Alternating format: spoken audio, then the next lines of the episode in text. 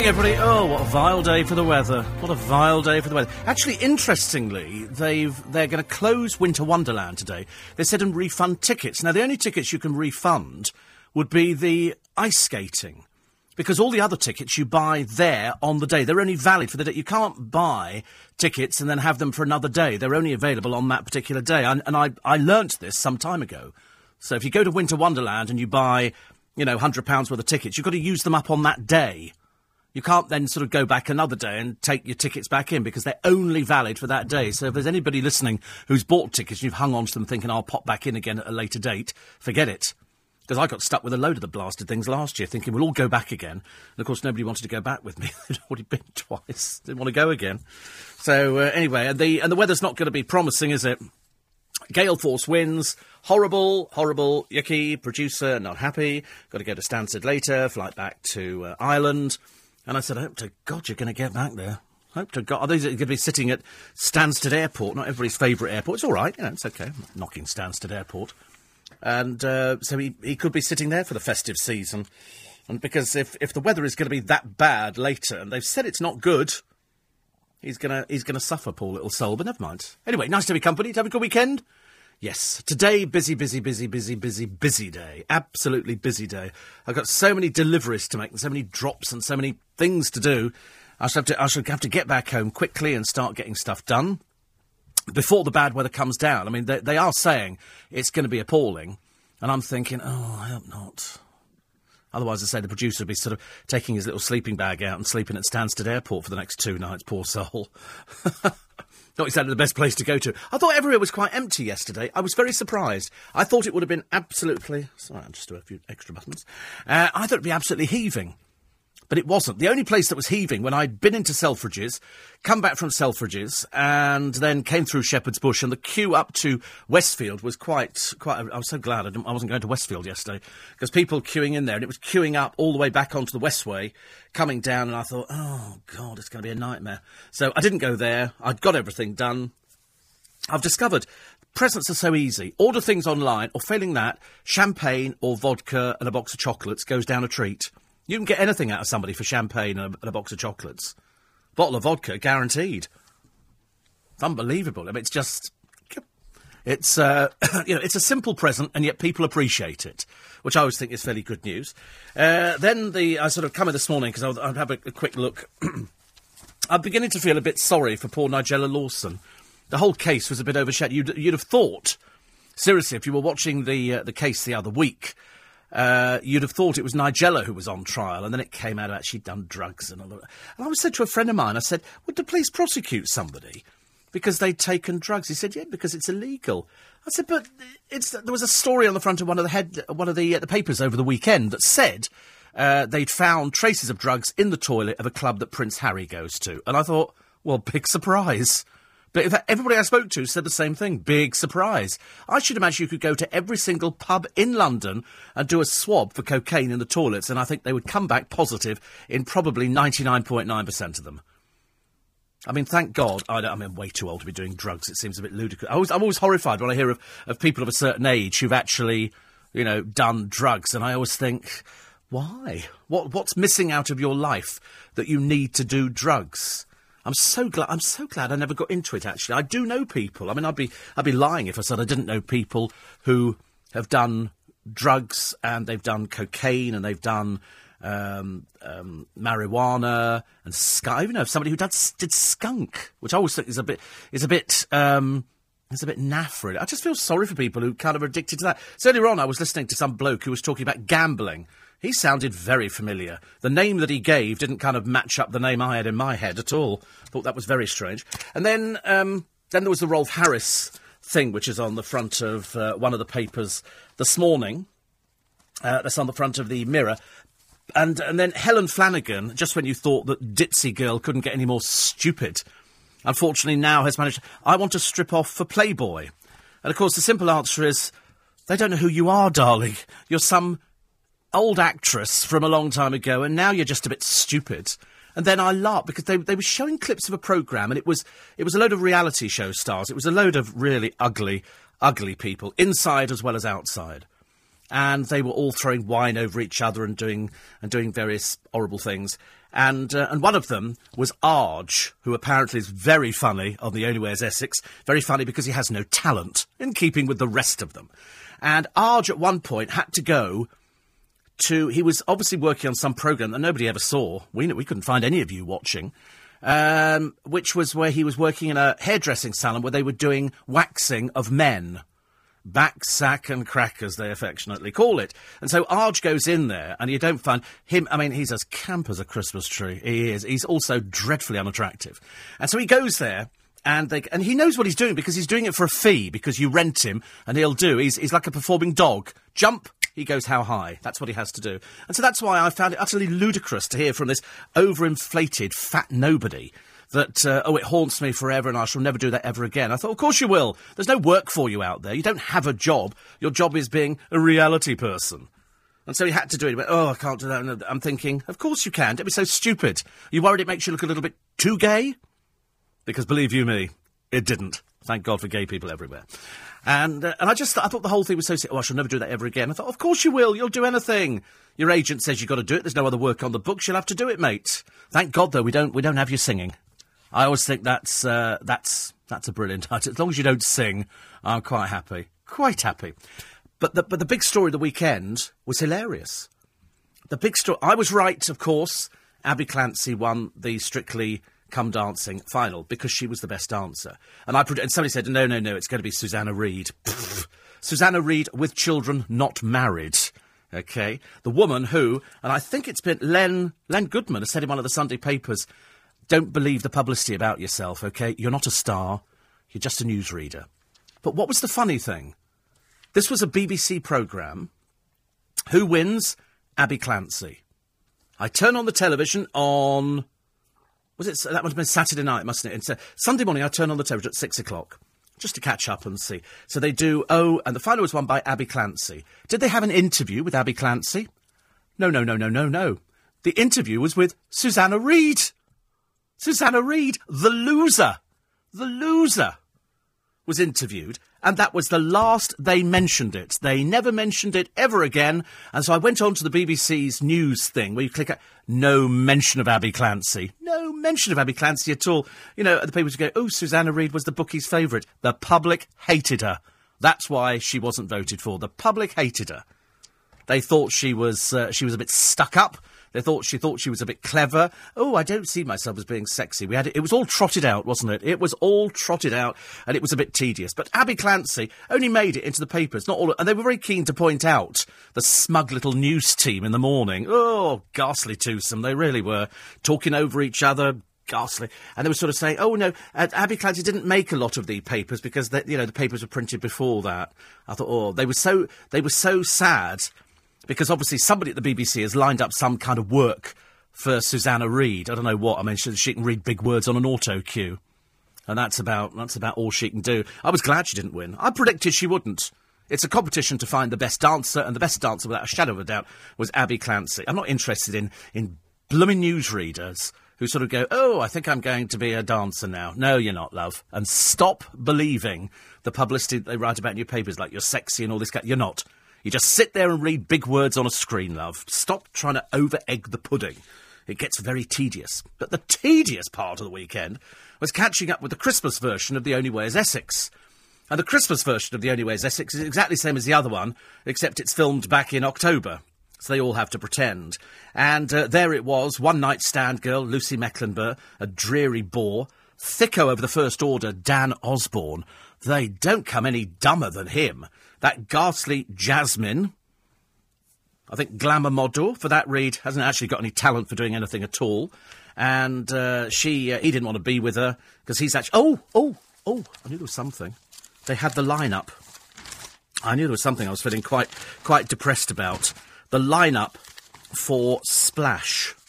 You know the new, uh, the new Tom Daley program and they've uh, they've decided that uh, they're really going for it in a big way. They've gone for some absolute mega celebrities, mega celebrities like Perri Kiely.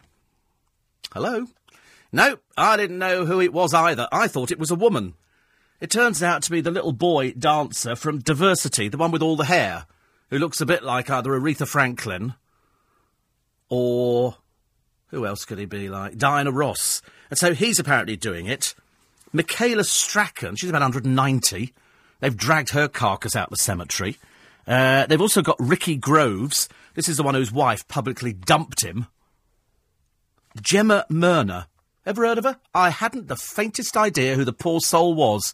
I really didn't know. And then I realised that on every programme on television, apparently it's de rigueur to find the unemployed bimbos from Hollyoaks. Yes, Gemma Merna is in Hollyoaks. Bless her heart. Unfortunately, Gemma, love, nobody knows who on earth you are. Nobody knows. And who's the, who's the other one that they picked? Well, you'll laugh at this one. They've got two Gemmas in the programme. Two Gemmas, like bookends. Except this one looks like the entire bookcase. Yes, they've brought in Gemma Collins from The Only Way is Essex. You want to see a hefty hideaway girl crammed into a swimming costume? You've achieved your. If you like fat birds, you'll love this one. Because when she dives off, the water's going to get out of the pool. It's as simple as that. It's ridiculous. Quite clearly, the poor girl can't get arrested because she's 32. She's a bit of a whiner. She's a bit of a crybaby. She's a bit pathetic. She's not a very nice person. And uh, hopefully, hopefully, she'll fall into the pool and stay there. So that's the lineup and it's really embarrassing. The only person worth watching would be Tom Daley, who's having to train this bunch of no hopers. What in God's name Michaela Strachan's doing there? I've got no idea. As I say, Gemma Merna, quite clearly, your five seconds is nearly up, darling. There was a lovely piece in the paper over the weekend. Chelsee Healey. Chelsee Healey is a, uh, another one of these third-rate bimbo types who hawks herself around nightclubs and disports herself. And then she had um, a breast augmentation a while ago, and of course they have to tell you they've had breast augmentation. To, to be honest with you, I mean, I, I couldn't bear it in the first place, and I was watching her, and she said, because at school I was bullied because I had small breasts. I thought, no, you're bullied because you're not a very pleasant person. That's the, that's the reason. It's very easy to bandy the word bully around nowadays. So when I say to Helen Flanagan, I'm sorry, darling, it's very nice of you to want to take all your clothes off, but frankly, we've seen you with your clothes off. People would pay you to keep them on. Okay, do yourself a favour. Try and be an intelligent woman as opposed to being the prat that we all think you are. It's as simple as that. Don't take your clothes off a Playboy. They're not interested. They don't know who you are. They've got no idea. You know, you're just another bleach blonde girl who wants to get her boobs out. For what purpose, I do not understand. It doesn't ingratiate you to anybody at all. It just makes dirty old men leer at you even more. So what's the point of it? Surely your agent can't be that desperate that they've got to push you in that direction.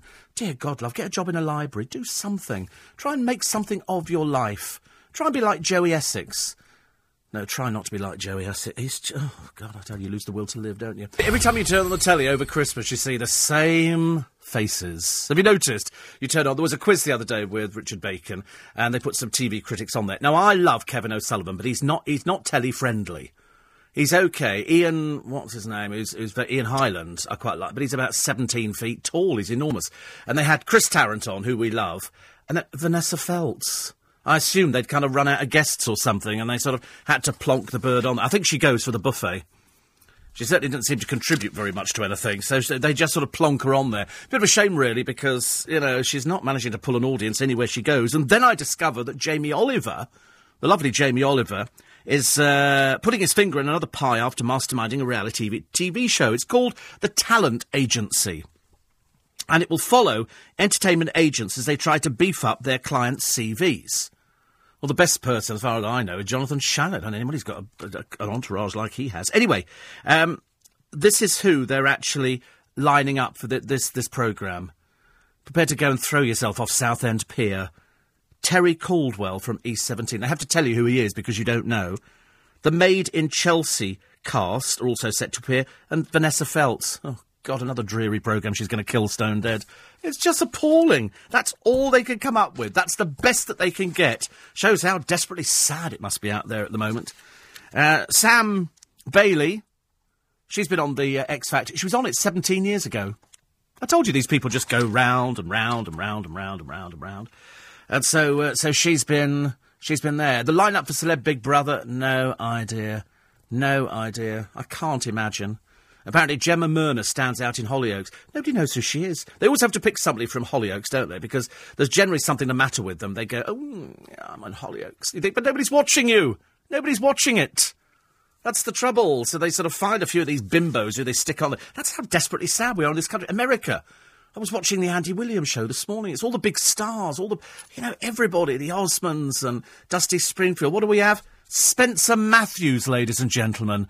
That buffoon from Made in Chelsea, and some bloke on there. I can't even tell you his name, but he kind of talks like that, and he's just terribly, terribly. And, I mean, how he's never been topped, I'll never know. He was. Everybody was taking the Mickey out of him.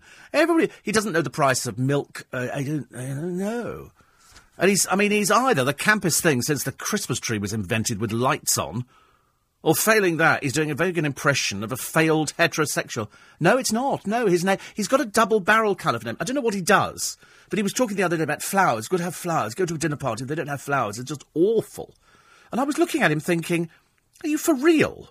Or, or you, is, is, this some sort of made up caricature? Spencer Matthews is a bit thick, I'm afraid.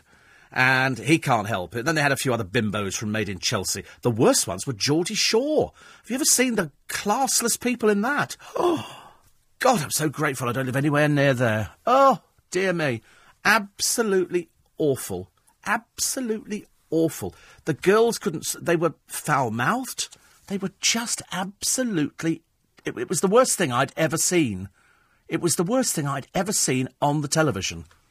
I seriously had no idea that Geordie Shore was actually a programme until I'd, I'd, seen little bits of it. Then they showed you something from the, from the Welsh version, even, even lower off the scale, even lower off. I mean, that was just the valleys. Oh, but these women, do they realise what sort of tramps they are and how they come? Or are they not bothered? Are, are they that low rent? That they don't really care because all they seem to do is just drink, behave bad. At one point, this bleach blonde fat whale of a creature launched herself at one of the blokes because he'd looked at some other girl. I mean, it was they were throwing. F- oh, it was just disgusting. I mean, it really was the most awful thing. I'm afraid I've just never seen anything like it at all in my life. And I sat there just amazed at how how base television has become with these with these reality shows. There's nobody on it who's got any talent at all. Even the made in Chelsea people are a bit dipsticks. You know, you've got some girl who's backwards and forwards with uh, poor old Spencer Matthews. I mean, what a bore he turns out to be. What a dullard. Dull, uninteresting. I'm surprised nobody's hit him.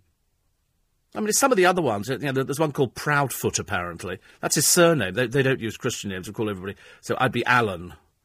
You know, they, they, wouldn't know the first name at all. And Spencer Matthews, I mean, he just looks like some big girl's blouse on the television. It's just, it's awful. More rain today. Rain, rain, rain, wind, rain. Terrible rain. Terrible rain, I'm afraid.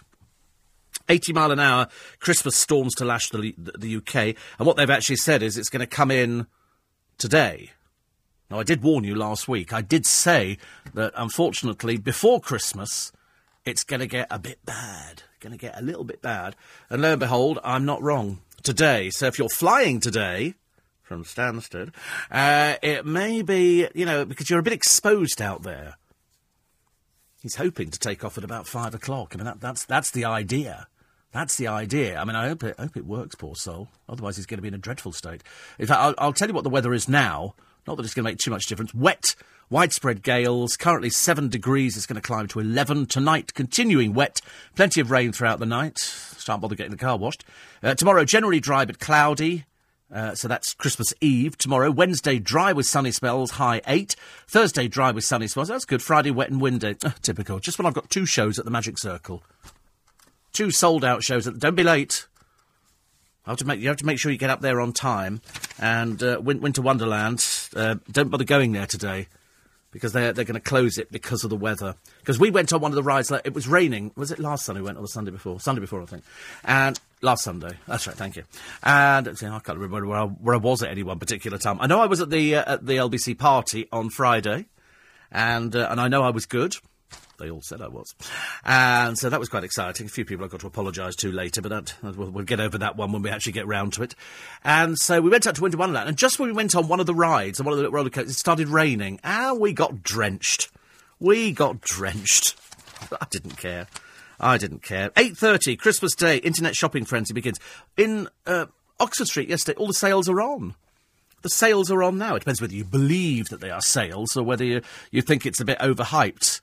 But in fact, I was talking to some people yesterday, and they were saying that uh, it's amazing to watch people coming out of the supermarkets with trolleys piled high. Perhaps you're all into batten down the hatches and don't want to go out over the whole Christmas period, but everything's going to be open on Boxing Day. You don't need to worry about it. Everything, everything is is going to be. Uh, is it Mark Francis Vendelis? Mark Fren, yeah, Mark, Mark Frendelis, I think it is actually, Mark Frendelis, and uh, from uh, the, he steps out with the posh Victoria bird, which I thought was quite uh, quite funny. Oh, he's straight, is he? Oh, right, there you go. Uh, eight four eight five oh Steve at lbc.co.uk.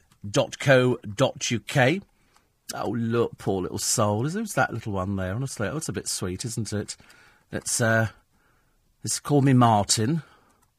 Whoever he is, he's a bit peculiar, isn't he? He's somewhat mentally ill. I don't know what else going on with him. He, he's got all sorts of strange thing here. My God, what a lot of issues you've got. What a lot of issues you've got. You really are a bit, uh, a bit cracked, aren't you? That's the gambling bloke. I quite like. I was quite. I was laughing actually upstairs when I heard this bloke who was uh, thinking he sounded like an expert on gambling, and and somebody else who said he'd, he'd lost 850 quid. I thought, he must be a complete buffoon. A complete buffoon, these people. It's hilarious, isn't it? Uh, so it's Mark Francis Vendelis from Made in Chelsea. Somebody says, what's Joey's, uh, Joey Essex's occupation? I don't think he has one, does he? He's got a little shop and they it, they were obviously showing re it was obviously reclips, wasn't it, the other day, or sort of old little bits on there. And one of them was uh, was saying, "Oh, he's um, he's actually um, he's actually got a shop, but he was auditioning people to come and work in it." And one of them was some was a friend of his, and when his friend walked in, he said, "What's your name?" And his friend said, "I was I thought he, I've known him for ten years. Why does he not know my name?" And the answer is. Um, the answer is he, he, was he was pretending to audition for somebody on there. Mario was on there. I think Mario's girlfriend, Lucy Mecklenburgh, uh, sensationally quit the programme. Thank God for that. Thank God for that. She's obviously got a lot, lot of things lined up. I'm expecting another reality show or pantomime at the very least because I don't really think she's going to go any further at all. No further than that. But Mario was on there. She threw a glass of wine over him because she just, for some strange reason, She'd had a one night stand with somebody. I mean, she was quite clearly the good time had by all around the Brentwood area. And so she sort of, she had this one night stand. He then, as she walks past, he then says, Oh, another one night stand. And so then she, because she's got no, no class, she then rounds on him and throws red wine all over him. I mean, it must have been pre, pre worked out because he's wearing a white suit. And I don't know many men, unless they're absolutely swinging from chandeliers gay, who go out wearing a white suit. Or you're John Travolta in Saturday Night Fever. You're just not going to go out wearing a white suit, are you? And so he got drenched. And uh, it was, and then she, then she sensationally quit the programme at the end. So I thought, good news for that. Bad news is Lydia Dim might be coming back. They've approached her, and Amy Childs, I think, has got another reality show to do. It involves ski jumping outside of the country. Yes, I'm praying for that as well. It's LBC 11. No, it's not. It's 97.3. It's Steve Allen's early breakfast. At the time now is fourth. Morning, every 29 minutes to. Are we on split screen? I can't remember if we're on the right screen on this thing. Are we on the right one? Are are um, yeah, I, I, got that bit. Sorry, I was just trying to trying to get my uh, email. We don't seem to have got any emails. Was that? And I, I sort of I keep refreshing it, and I'm thinking, is it? Are they going to reappear from somewhere else around the corner? We had this before, didn't we? We were sort of we were sort of watching watching the emails, and all of a sudden they weren't there. And then surprised. Then we sort of click onto this other page, and there's reams of the blasted things. So we'll, have, we'll have a quick look at that actually. Uh, very quickly, so it's 8.30, Christmas Day, internet shopping frenzy will be beginning. And that's when you're going to be going out and that's when you'll be spending all the money that you'll be given over Christmas. Which is uh, which is lovely, and here she is, poor old Heather Mills, droning on to anybody who'll want to listen to this weary old so and so about uh, a video rant online. She's done it on YouTube because she's an attention seeker. She's uh, she's really not very pleasant at all. And in a six-minute tirade, the ex-wife of Sir Paul McCartney, boy was he glad to get rid of her, claimed that the International Paralympic Committee official had it in for me. She's suffering from delusions, I'm afraid. She's always been a bit delusional as poor old Heather Mills, so she drones on to anybody who'll listen, which is uh, about. she's a bit Nancy delusional. She's one of those sort of people. She's an attention seeker. She thinks the world owes her a living, and she's got no no discernible talent. She's uh, she's tried various things, and nothing's worked actually so far. So she's uh, she's quit. Uh, representing Great Britain. Well, there you go. Thank God for that. Let's move over. Somebody else can have a go at it.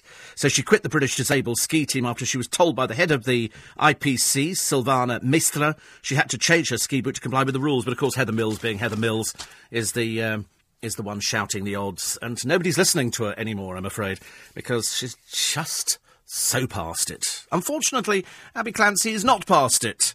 And she's now got to get back to real life.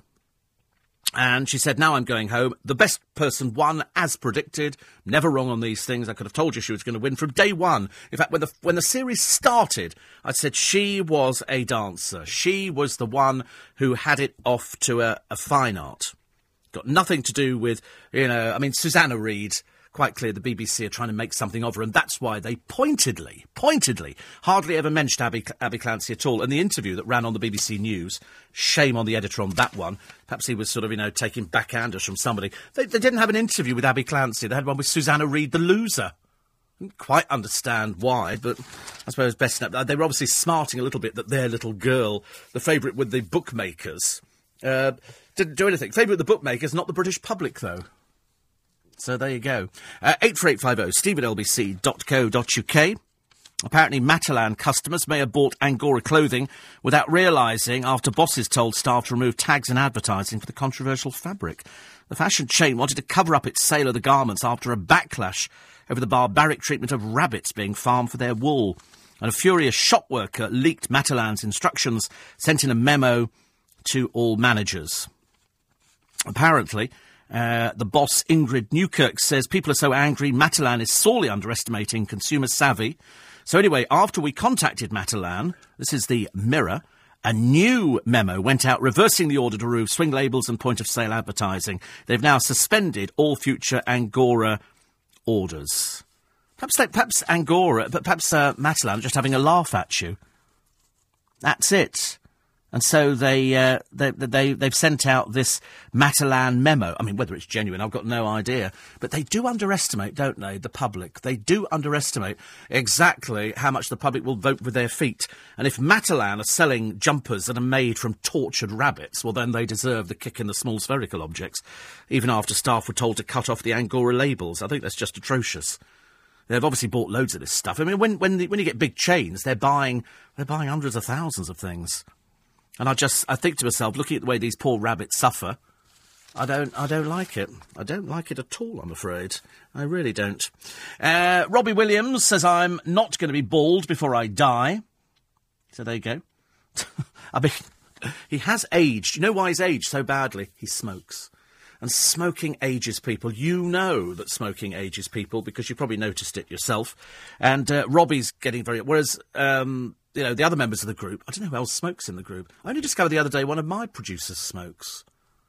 I didn't realise. I, I, find it. Um, I find it quite, uh, quite, quite strange that people smoke in this day and age. I don't know why. I mean, I shouldn't do because I used to smoke. I have no no problem with, with anybody smoking. It doesn't bother me in the slightest.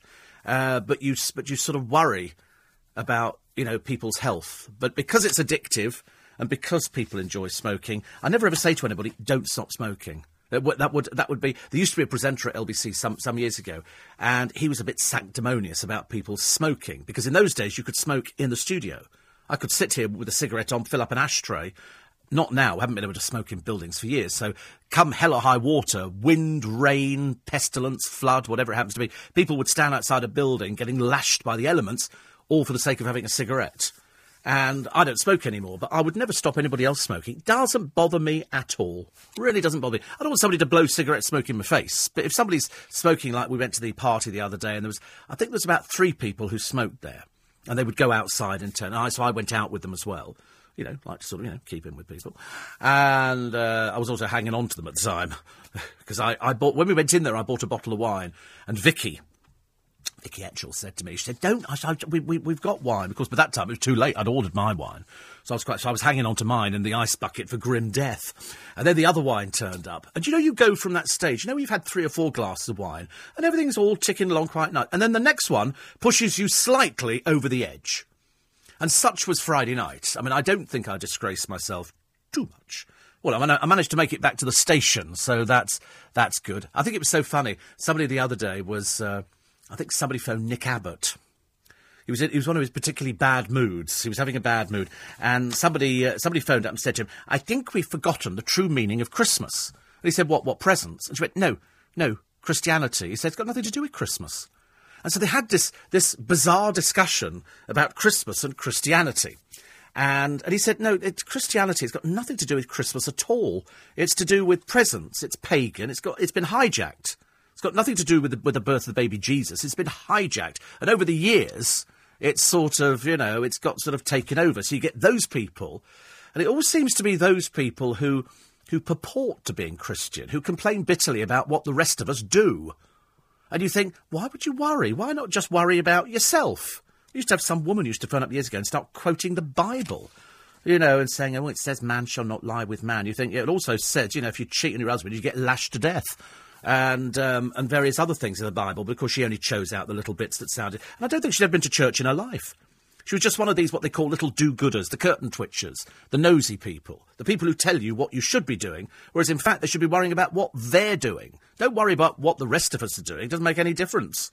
You know, you worry about your own little life and let other people worry about it. And if people over Christmas want to sort of buy presents for each other and have Christmas trees and get drunk or do whatever, fine. Let them do it. Don't worry about them. Get on with your own life. You know, that's why churches are closing at the rate of God knows how many a day, and they're turning them into flats or art centres because nobody's going to church because they've suddenly realised it's a little bit hypocritical. Don't worry about what everybody else does. Worry about your own little life. You know, as long as your own life's ticking along quite nicely, well, then so be it. But don't start preaching to other people. I watched Songs of Praise the other day. It must have been filmed ages ago at the Royal Albert Hall, and they had. Um, the usual crowd, seeing a very unchristian crowd, people wearing tinsel and Father Christmas hats and everything else, I ask you. And so they had various people in there singing that, which I quite liked. I, I joined in at home. I like that. I, I, I enjoy that, that kind of thing. Then they brought on Michael Ball to sing O Holy Night, which apparently was the top song of Christmas. See, I would have thought it would have been Hark the Herald Angels or While Shepherds Watched or and they had various their little choirs on there who were quite good actually. It's nice to see choristers, but they always make them stand whereas they'd probably rather be wearing jeans and t shirts. They make them wear cassocks or surplices. Well, the surplice goes over the top of the cassock. I know because I was that chorister. And uh, it was only till they, they, they dropped, and then I had to go to another choir because, you know, you can't sing falsetto anymore. But I used to love going to sing in the choir at Christmas. It was a great time. Great time. But they brought on Michael Ball at the end. Aled Jones was very good, and the orchestra were great. And I liked that. I liked it. I do like a, I, I like a good sing song at Christmas. We like a good sing song at Christmas. I'm very, I'm very happy every time I turn on the television they're doing a big sing song from the Royal Albert Hall or the Mormon Tabernacle Choir. I couldn't care less about their religious beliefs. I'm not remotely interested in anybody's religious beliefs. I'm interested in, in what it sounds like. So I've got a DVD at home which somebody sent me very kindly of the Mormon Mormon Tabernacle Choir, and they're huge. They're, it's an enormous choir, absolutely enormous. And this this citadel that they've got, it's just enormous and they've got an orchestra and everything else. But there don't seem to be many young people there. It was mainly sort of older men. And they do do different versions of some of our carols. But either way, you can't be. If I had enough money, I'd be bringing over to this country, because I don't think they've ever been here. I don't think the Mormon Tabernacle Choir have ever played. Well, they might have done. If they have, somebody will have to tell me. You know, it's uh, it's it's absolutely amazing that you know this huge choir. It would cost a fortune to bring them over, but it would be lovely. It would be lovely to bring them over. Or failing that, to bring down from Welsh Wales Boys Aloud. That would be great.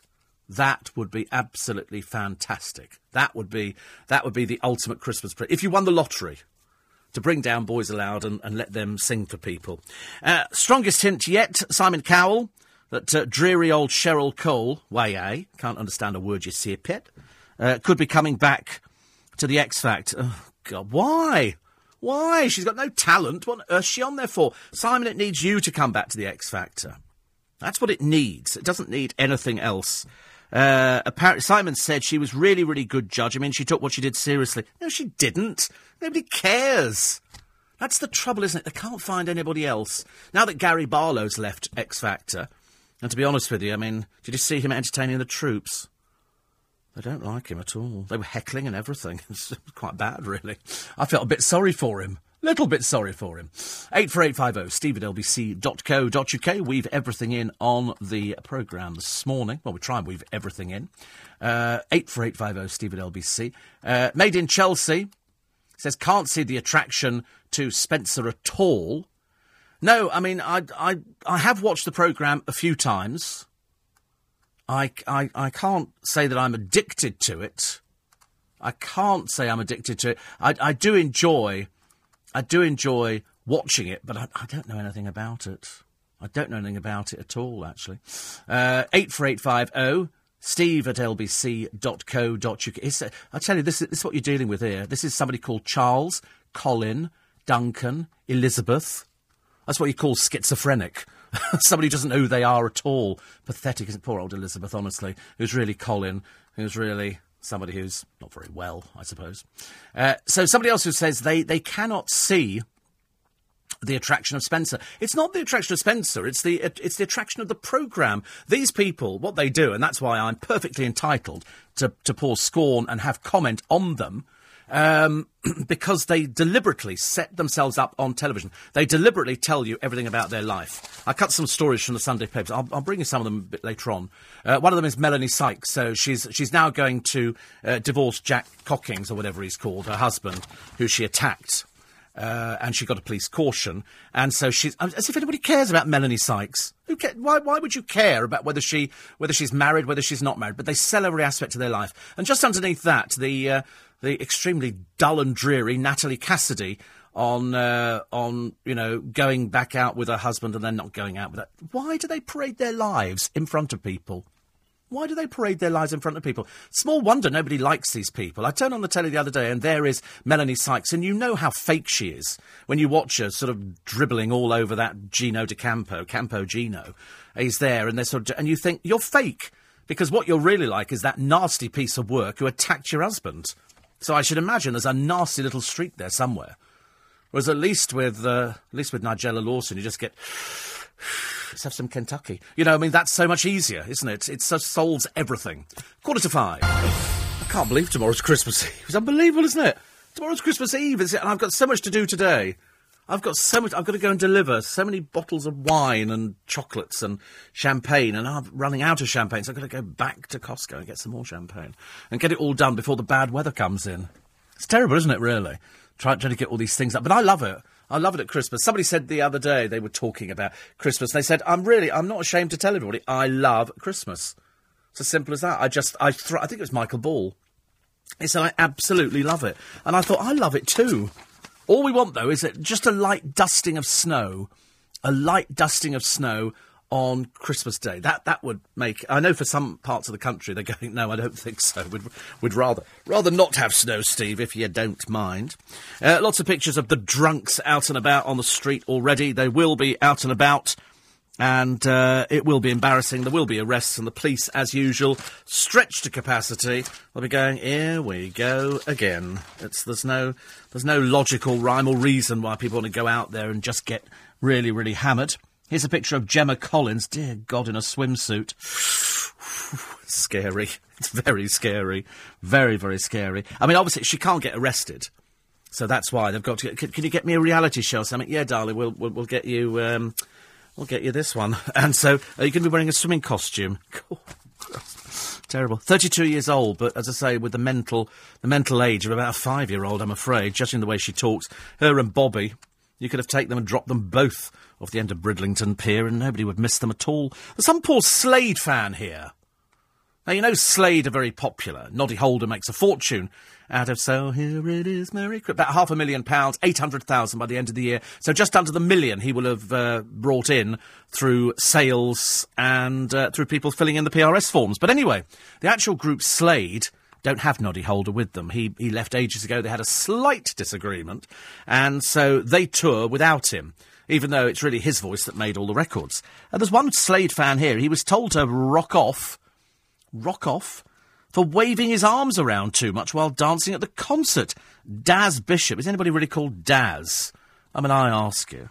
Said he was told to stop dancing like a so and so by staff before being ejected for health and safety reasons. He says, I've seen them all over the world. It's the first time I've been kicked out of a concert for dancing. He said, I wasn't drunk.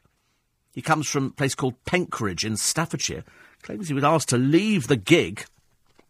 And he says, I wasn't being aggressive. His ticket was £61. £61 to see Slade. It's unbelievable.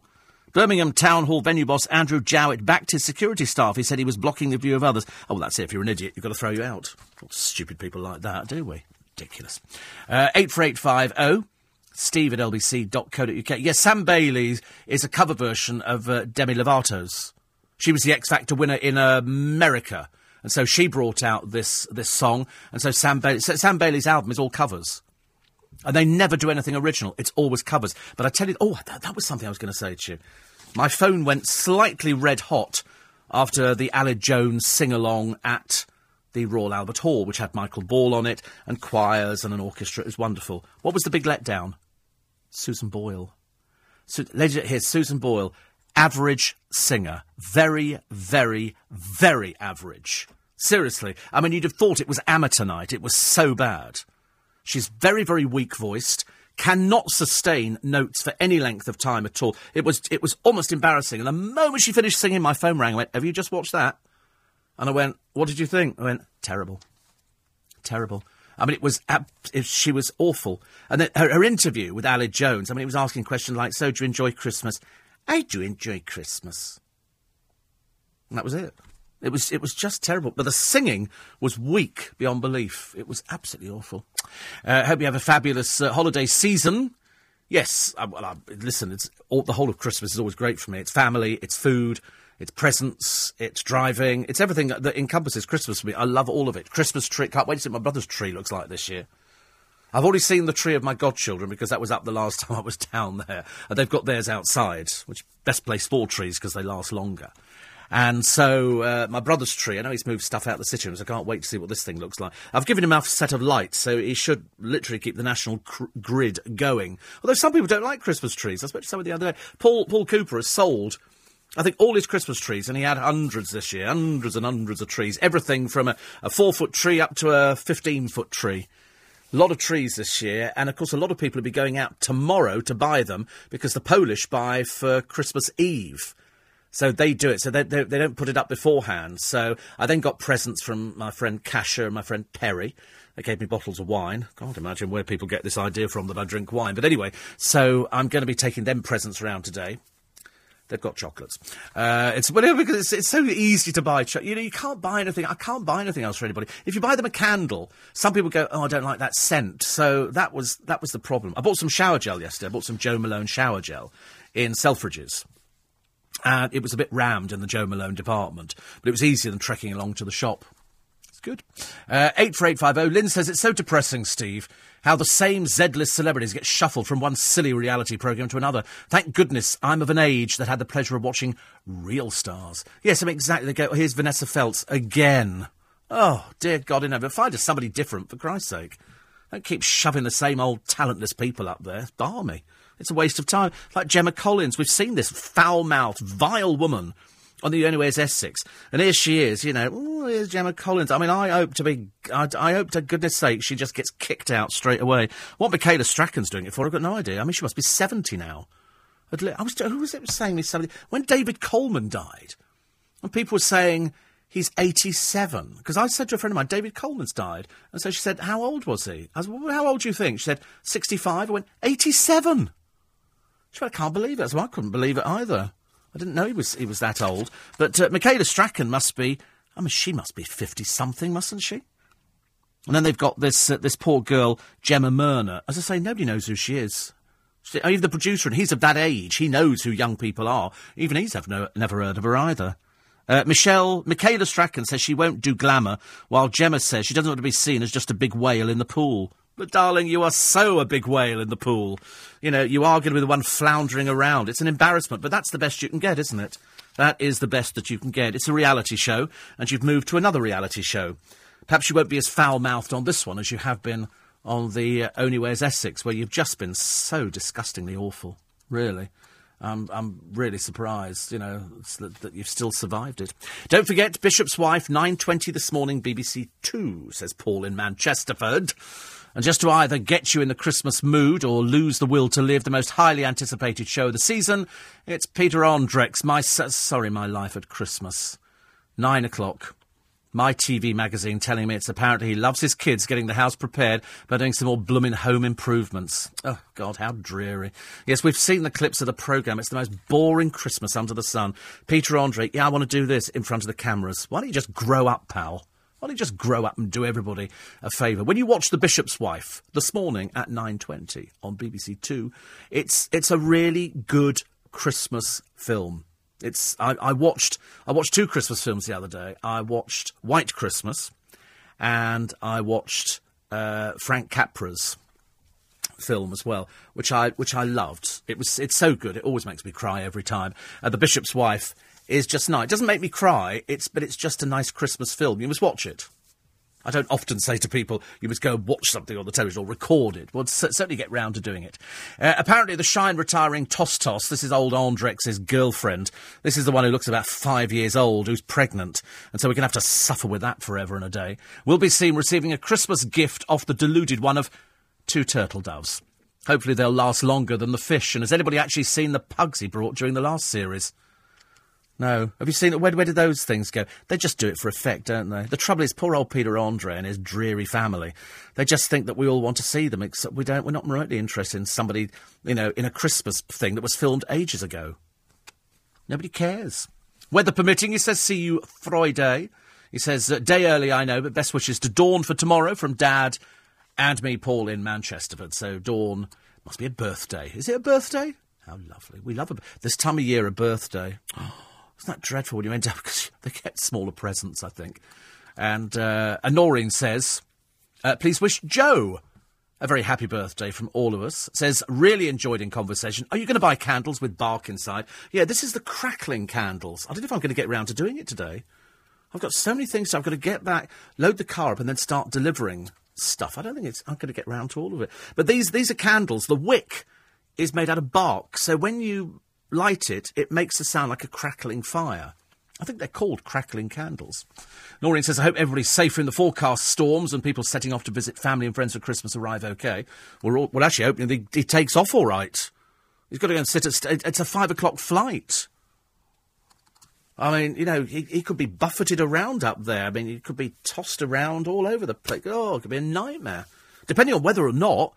I mean, if, if it comes down as bad as they say, and I'm praying that it doesn't, they might not even let flights take off because it's sometimes it is too windy for the flights. And if there's rain coming in, and oh, I don't want to ruin his day because bless his heart, he's, he's, he's, he's packed his little, he's, he's got it all in a little sort of coloured neckerchief thing, and he's got it over his shoulder and a little stick and everything else like that.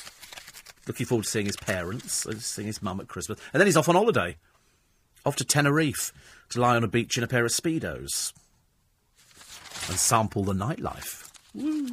That'll be in some tavern or something. He'll be found propping up the bar. Just imagine. I hope he gets off. I hope, I hope, I hope the weather doesn't doesn't become as bad as people say. I really do, because that would be absolutely awful. Lenny Henry's in the papers today, and uh, he's lost a lot of weight. He really has. He's lost a lot of weight and looks very good. They say we're seeing a lot less of you these days, Lenny. Yes, it's true. It's true. We are seeing a lot less of Lenny Henry and uh, very good he looks too. Uh, Amazon's Christmas Day savings, they've got all sorts of. Uh, this is why they're launching their sale early. So, in fact, if you want to buy a television, they've got a Toshiba 32 inch. Sounds quite big enough, doesn't it? 32 inches. Uh, normally 28999, they're doing it for 248, so you save 14%. Biggest saving is on a prestige three piece aluminium cookware set. Like that's what you need at Christmas, isn't it? Normally £64 down to £32.46. Braun toothbrush, £73 down to £45. And a Sony PlayStation Dual Shock 3 controller, 90 days PS Plus vouchers, £53 down to £29.99. You save 43%. So they're trying to get the last bit of money out of you, ladies and gentlemen. So good luck to them. The high street will be buzzing today, but the storm warning is over the big Christmas getaway as millions of you jet away to find sunshine and family. Newland.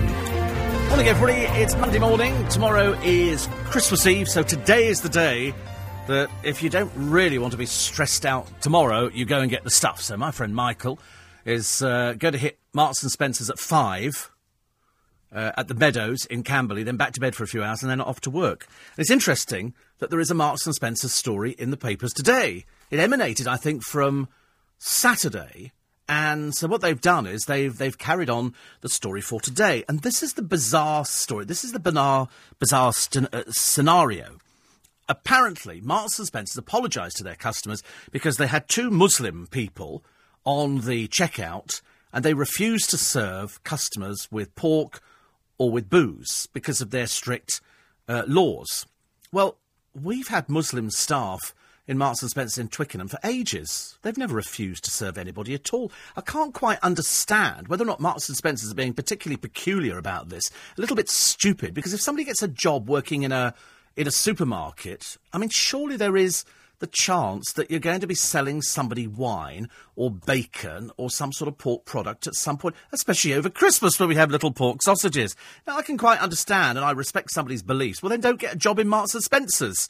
Unless you're particularly dumb, go work somewhere else where you're not going to come into contact with this thing. I mean, I know people who work in and live in Oman. And you won't find any, anywhere, you know, as devout, and you can buy alcohol and pork from authorised outlets and are served by devout, hard-working Muslims.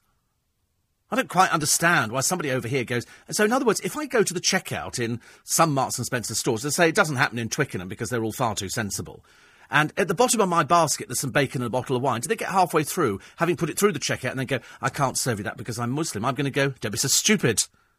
Don't be so stupid. Get, get a job somewhere where you don't have to come into contact with these things. But this is a supermarket. I mean, as Sarah in Poole writes, don't get a job, then expect the employer to bend over backwards to change just because you've chosen to make yourself incapable of performing the job that you applied for. Because if you apply for a job on a checkout, you don't write on the bottom of it, by the way, I'm, uh, I'm actually Christian and I'm vegan. So I don't want to serve any meat. And, and I certainly don't want to, to work. You know, I, I also hold strong views about halal meat. Otherwise, it's just ludicrous. You're into a silly situation. Somebody's written from Rochdale and says, M&S, shame on you. Anybody working in retail understands they'll be handling all items sold by that outlet. My family will no longer even visit M&S. As we see this is a step towards apartheid. Muslims one side, Christians and others on the on the other. I mean, I've never heard anything like it. I remember there was a case, I don't know if you remember it, in the papers ages ago. And it was a, a Muslim who got a job working in a place that cooked breakfast. He was working in the kitchen. And he complained and he took them to court because they'd actually made him cook bacon. I thought, but you're working in a kitchen. What do you expect? They're doing breakfast, they're going to be pork sausages, and there's going to be bacon. I mean, surely, you know, if, if you don't want to come into contact with this, don't get a job there. Go somewhere else. I find it unbelievable that people sort of actually think that if you're Muslim, you don't come into contact with alcohol. I know lots of young Muslim guys who drink alcohol. By the same token, I know that there are some Jews who eat bacon. You know, that's the way it is.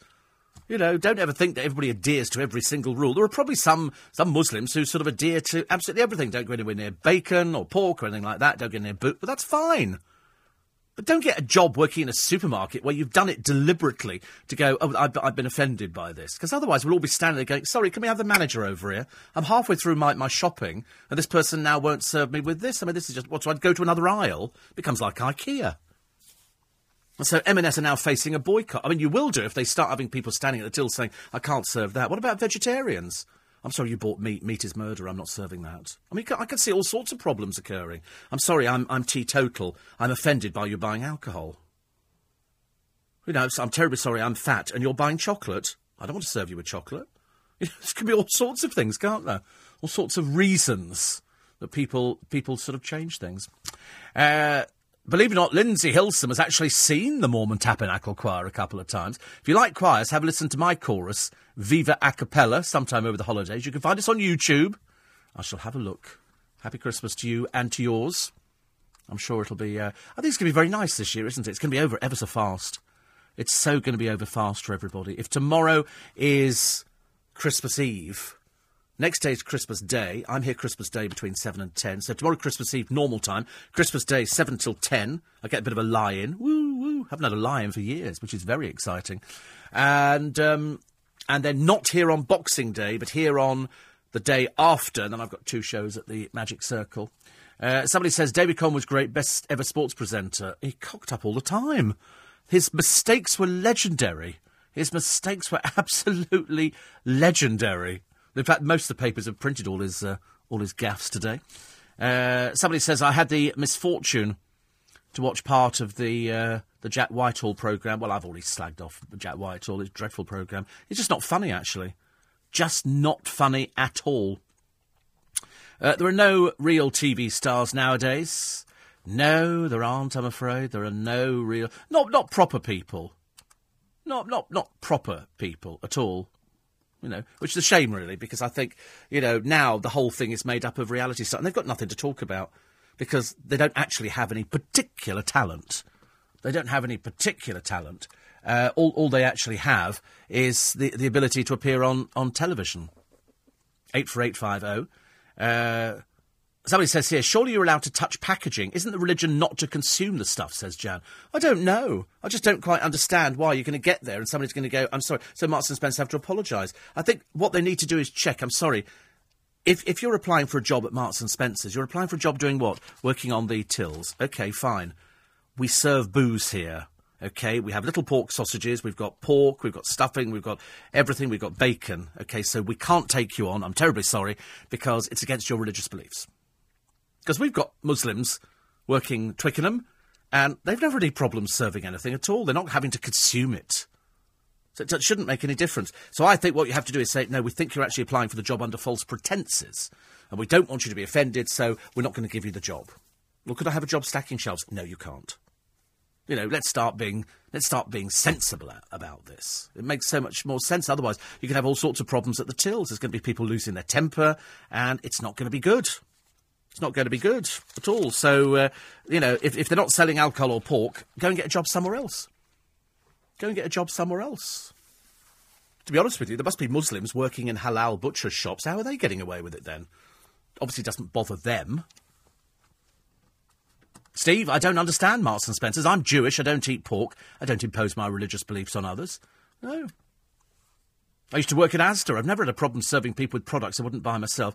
Yeah, I know. I mean, what happens if it's a boozy Christmas pudding or a sherry trifle? I don't know. These, I mean, the, the people who've been highlighted here, and, and, frankly, all they found is two in the country. So they should have weeded them out a long time ago and, and got rid of them. You can't work on a till if you're going to start dictating what you're going to serve and what you're not going to serve. Because sherry trifle, the clue is in sherry. You could probably catch them out, I should imagine. One of them actually got compensation, I remember reading a short while ago. Somebody actually got compensation. I mean, people have, have posted, uh, you know, things on online and said you should boycott M&S, but they haven't actually gone through with this yet.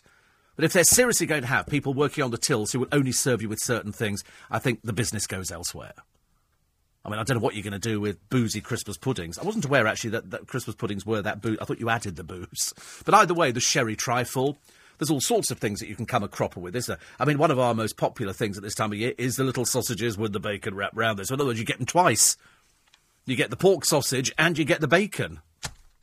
So if they don't want to serve it, well, then go work somewhere else. I'm sorry, that's up to managers. You don't employ somebody like that who's going to cause a problem for the store because it's it's bad publicity, isn't it? But Jan, I think, is right. You can touch the packaging, but the religion is not to consume the stuff. Are you telling me that there's not going to be Muslims listening who say that, you know, we, we don't enjoy a little sherry every so often? Loads of people do. Loads of people do. I wish people would stop sort of generalising over things and thinking that nobody ever sort of does that kind of stuff. Because they do. Adrian says my corner shop, run by devout Pakistani Muslims, serves me alcohol, pork, and a lottery ticket with a smile. There you go. That's how it. That, that's quite normal, isn't it? Really, I don't see why there'd be a problem. But they manage to. You always find somebody, though, don't you? You're always going to find somebody. It's you know. I mean, I remember once uh, we were working in a particular building, and the man who was working on the front door overnight was very religious. And I came down to ask him where, where, the papers were one morning to discover him doing his prayers in the canteen. Kind of put me off a little bit because I was desperate for the papers. Too much so called reality television.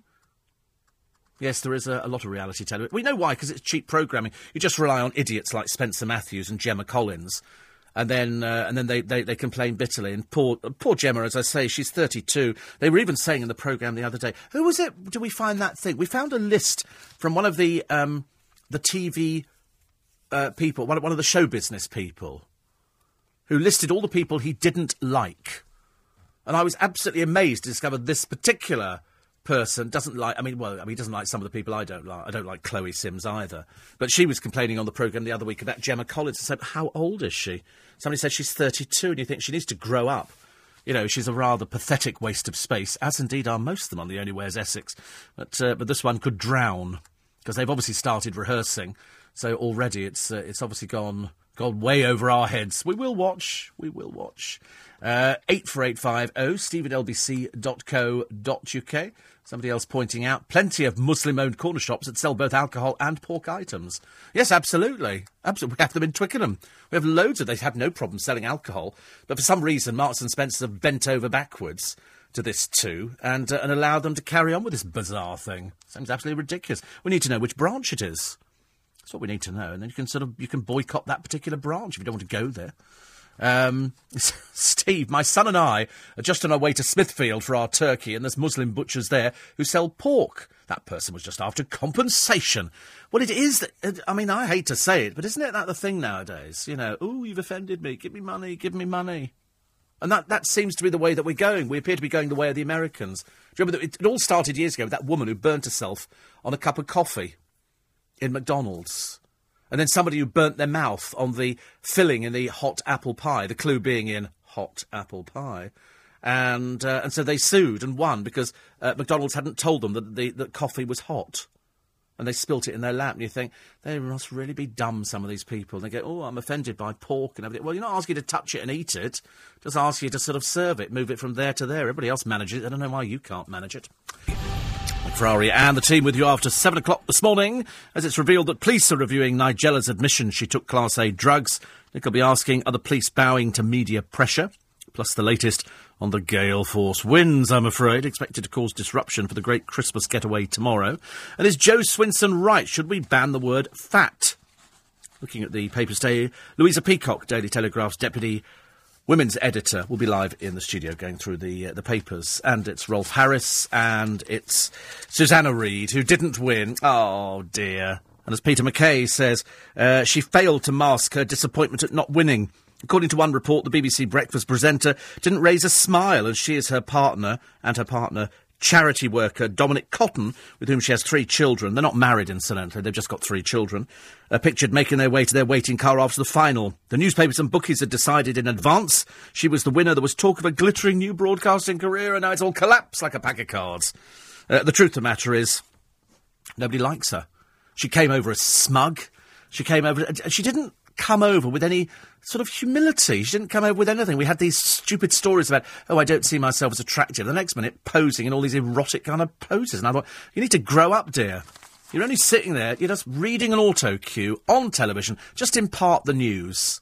Okay? You know, if you'd wanted another career in show business, kicking your, your heels off, well, then go and do something else.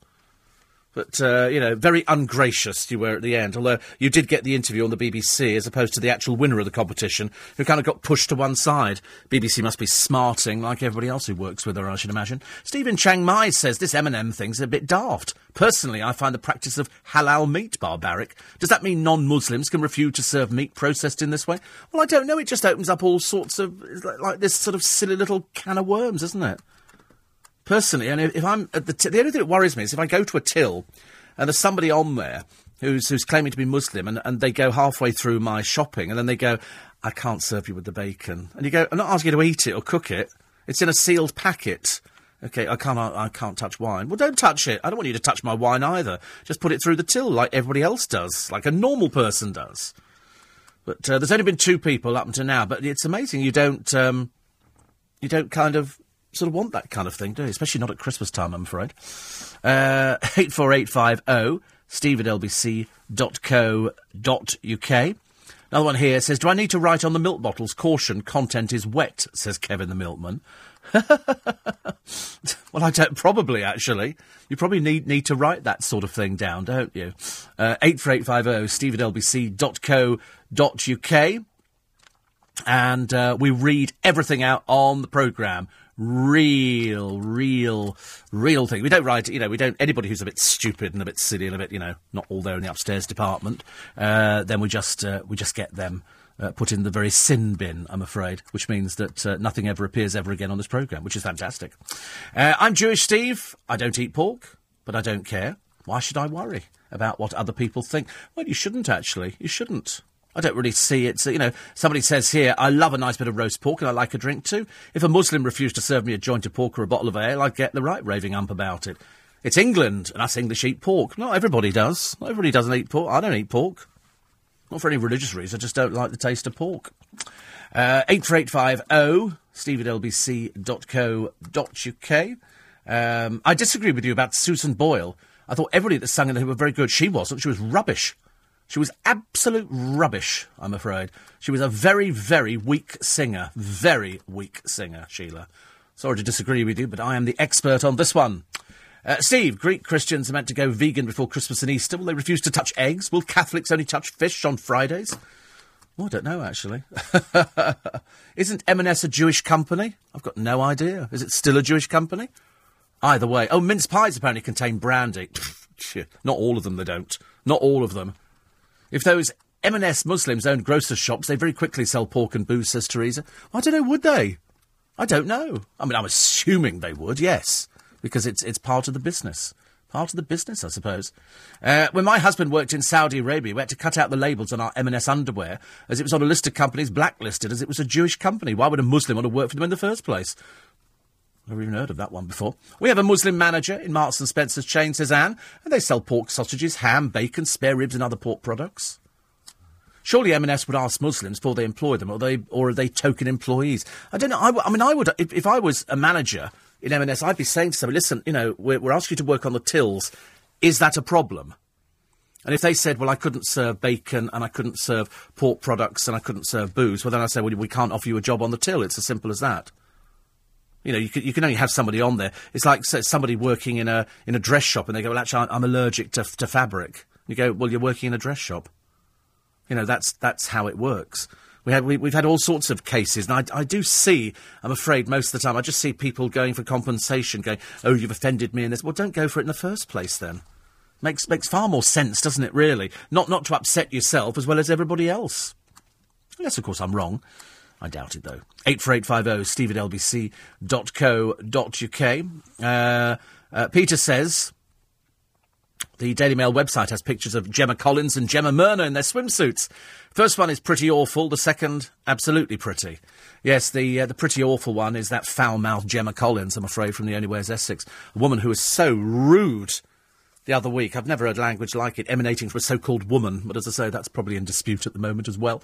Whether I can't offer you any crumb of comfort at all, I wish I could say to you that today was going to be lovely, but I'm afraid it's going to be very wet with widespread gales. The advice is, unless you have to go out, don't go out. But I suspect a lot of you, pardon me, will be going out to pick up the turkeys or the chickens or the ducks or whatever it is you're actually having. Uh, what's this one here? Oh, this is uh, a story that appeared in the in the Sunday papers, and this is Michael Gove uh, calling, I think, Simon Cowell stupid for suggesting pupils needn't bother at school. Now, Simon Cowell has thrown the same insult back at the Education Secretary, claiming he failed to see he was making a positive statement about giving people without qualifications a chance.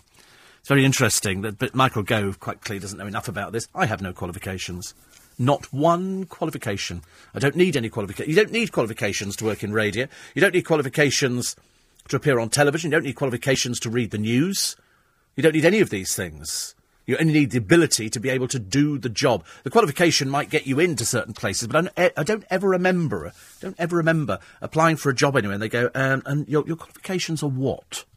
I don't ever remember anybody ever asking. People ask to see your CV, but I don't even remember when I came to LBC people asking to see my CV.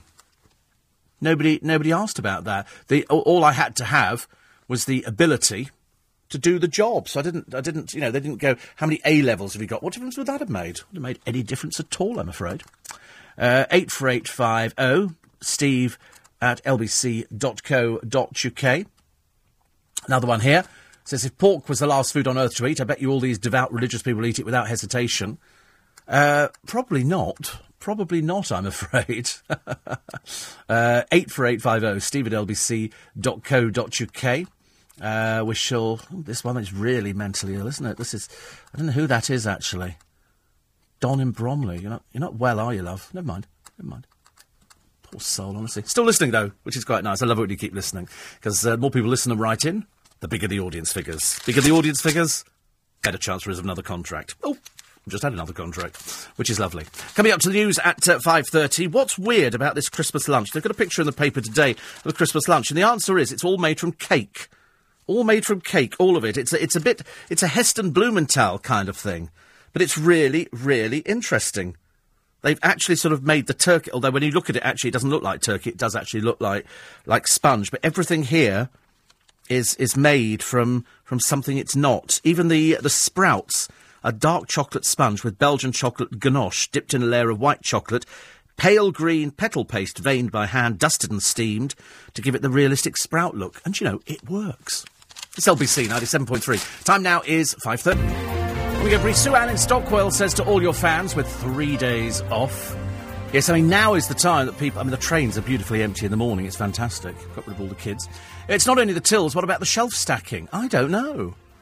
I don't know. I mean, assuming if you touch the product, that's where it comes down to. But people tell me it doesn't seem to matter. You can actually touch thing. Ham and mushroom pizza, Steve. Scotch eggs, sausage rolls, uh, bacon, lettuce, and tomato sandwiches.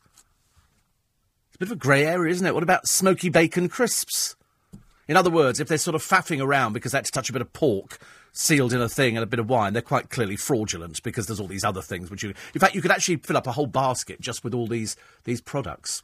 Steve, I wonder what the other Muslims working in the same store think of their colleagues. They probably think they're a bit stupid, I should imagine, because everybody else can manage to do it.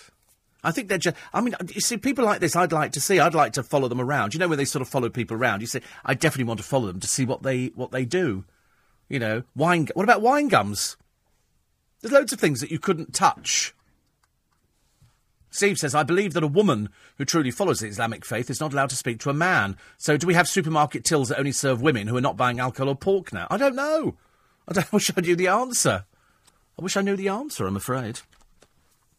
And then somebody says, Steve, I had my text ready to complain about the fact that on the BBC's Breakfast they interviewed Susanna Reid and not the winner or Natalie, the other runner-up. Blatant bias. Oh, it was, it was the worst piece of, of cozying up to the loser I've ever seen. Obviously to appease the dreary Susanna Reid, I'm afraid, the loser in the competition. And so they, they say, oh, it was won by Abbey Clancy. And I thought, oh, good, we can have an interview with Abbey Clancy. That would be news, wouldn't it? No, the dumb BBC, who we own, and frankly, I'd be closing down half of it if it, uh, if it wasn't for the fact that they, they take my licence fee for the drivel that they're pouring out at the moment. And, uh, and, they, and they interview Susanna Reid, the loser. Why would you interview the loser? Couldn't quite understand that one. So uh, I, I complained about it. I sent in a complaint saying, what, what a bit of biased television reporting was that? Was it difficult to get hold of her? Was she in so big demand by everybody else? No. Just that they obviously decided before Susanna Reid burst into tears and realised that the public don't like her. So we had to sort something else out, didn't we? Uh, 84850, steve at lbc.co.uk. Uh, Natalie was the best dancer on Strictly Come Dancing. No, she wasn't. She was the worst dancer. Okay, let's not mess around. The public voted, and uh, and they wanted Abbey Clancy because she was the best dancer. I did say the other day, best dancer from the very beginning. Uh, eight four eight five zero. Oh. I'm an underwear model and often seen in the high street. My case comes up next week the Old Bailey. Do you think either Joe Pike or Tom Swarbrick could be reporting my case live on LBC? Oh, you wouldn't get them. Oh no, they would deal with high high profile cases high profile case. It is amazing, isn't it, the cases that appear in the in the uh, in the courts at the moment. Um, there's a, a, woman here in the paper today. It's it's a very strange case. A woman with learning disabilities forced to have a man's baby so he could stay in the UK. Very odd. And then one vet says put pony meat on the menu. I don't really want to eat pony meat. I'm sure it's it's all perfectly fine and we've eaten it before, but I just don't want to to eat it. I'm afraid. Put pony meat on the menu. And the reason he says this, he said it's to save Exmoor's pony. So can we put horse on the menu? And I don't know, we're a bit funny about things like that in this country. Well, I am. I should imagine, given the choice, I mean, if there was a restaurant that served horse, would you want to, uh, would you want to eat it? The answer is probably not. Apparently, claiming the abandoned ponies are endangering, endangering the purebred wild ponies by crossbreeding with the natives, he says the answer is to shoot them and sell them as horse meat. Oh, dear. That's a vet. That's a vet. uh, 84850, steve at lbc.co.uk. Uh, loving the show. Loving the shows. Farouk in Balham, faithful listener and podcaster for years.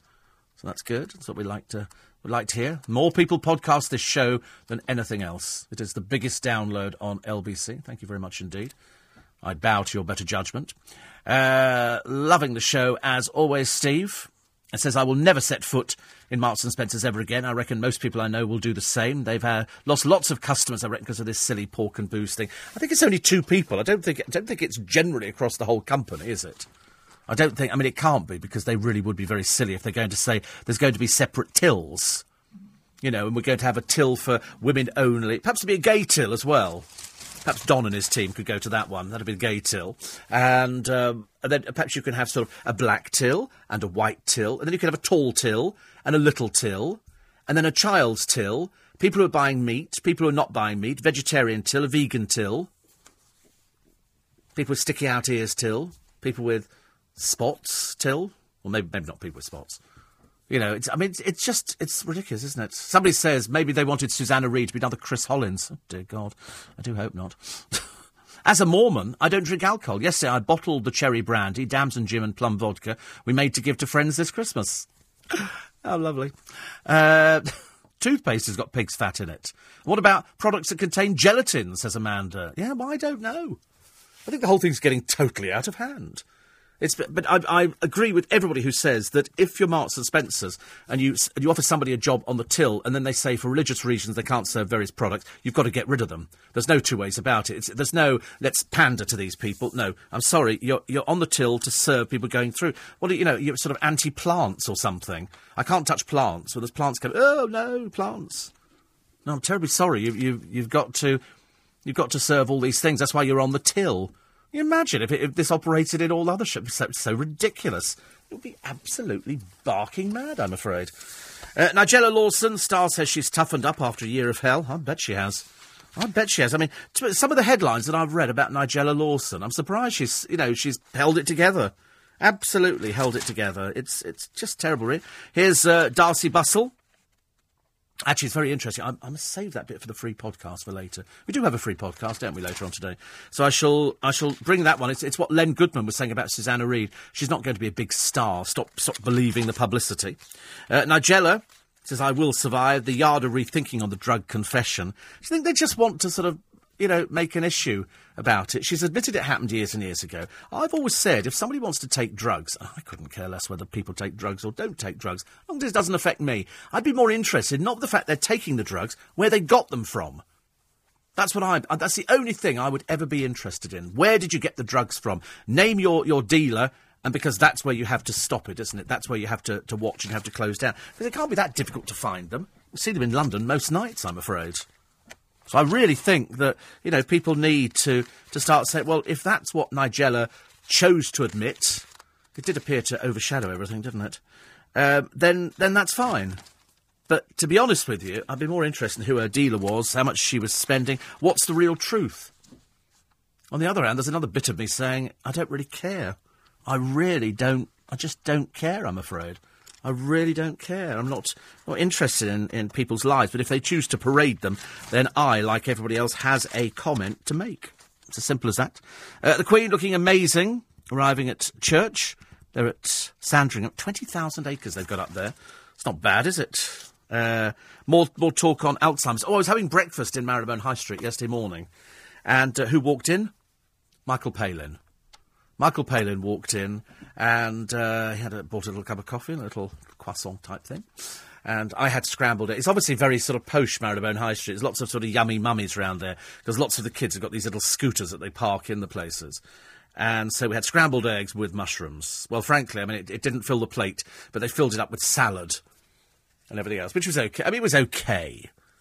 £22 for, for breakfast. I didn't pay. I didn't pay.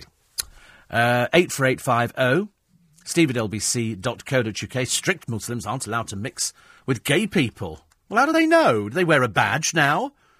Do pe- people wear a badge on this? Does it mean they'll refuse to serve gays? I've got no idea, Ellie. No idea. I mean, you know, are you telling me that there aren't gay Muslims? There must be gay Muslims by the very law of it, you know. And let's face it, if there are, they were created by God. It's as simple as that. He he sort of made gay people. He didn't sort of kind of, you know, you don't kind of, I think, if you're gay, go halfway through life and go, do you know, I think we'll have a bit of a change this week, shall we? Don't think it works like that. Uh, somebody's living in Texas. Oh, right. Talking of losers, isn't Sam Bailey awful? Um, no, it's okay. Song's okay.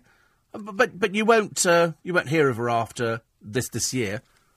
By this time next year, we'll be talking about other people because we'll have had another series of X Factor, another series of Britain's Got Talent, so we won't be talking about Sam Bailey.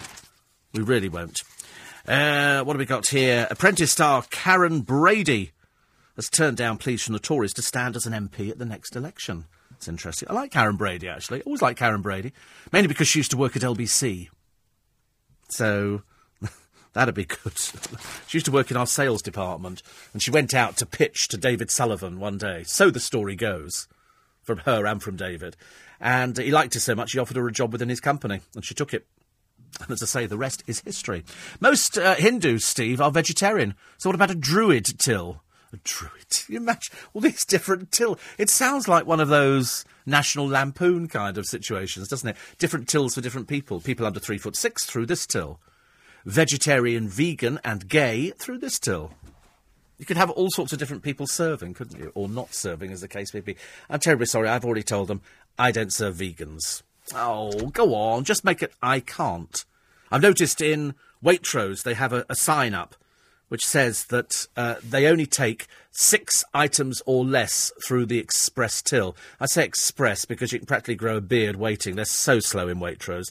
They're unbelievably slow. So when it's busy, it's even more tedious. And you can go in there in the morning and the staff are practically asleep, poor souls. There's no, there's no sort of rush to do anything. Unlike some place you go in there, they can't wait, you know, to get the stuff. But there's a little Irish lady, Deirdre, who works in uh, in Marks and Spencer's. She can pack a bag really fast. Whereas I got a thing the other day, and the girl packed it all wrong. She put my soft items on the bottom and heavy items on the top. I mean, surely an, you know, a five-year-old with an intellect can pack a bag better. But that's what it is. It is the experience. But they've said that we will say to somebody, no, go go to another till. If you've got more than six items, go to another till. This is the six-item express thing. And they're going to start enforcing it. Whee! I'm very happy.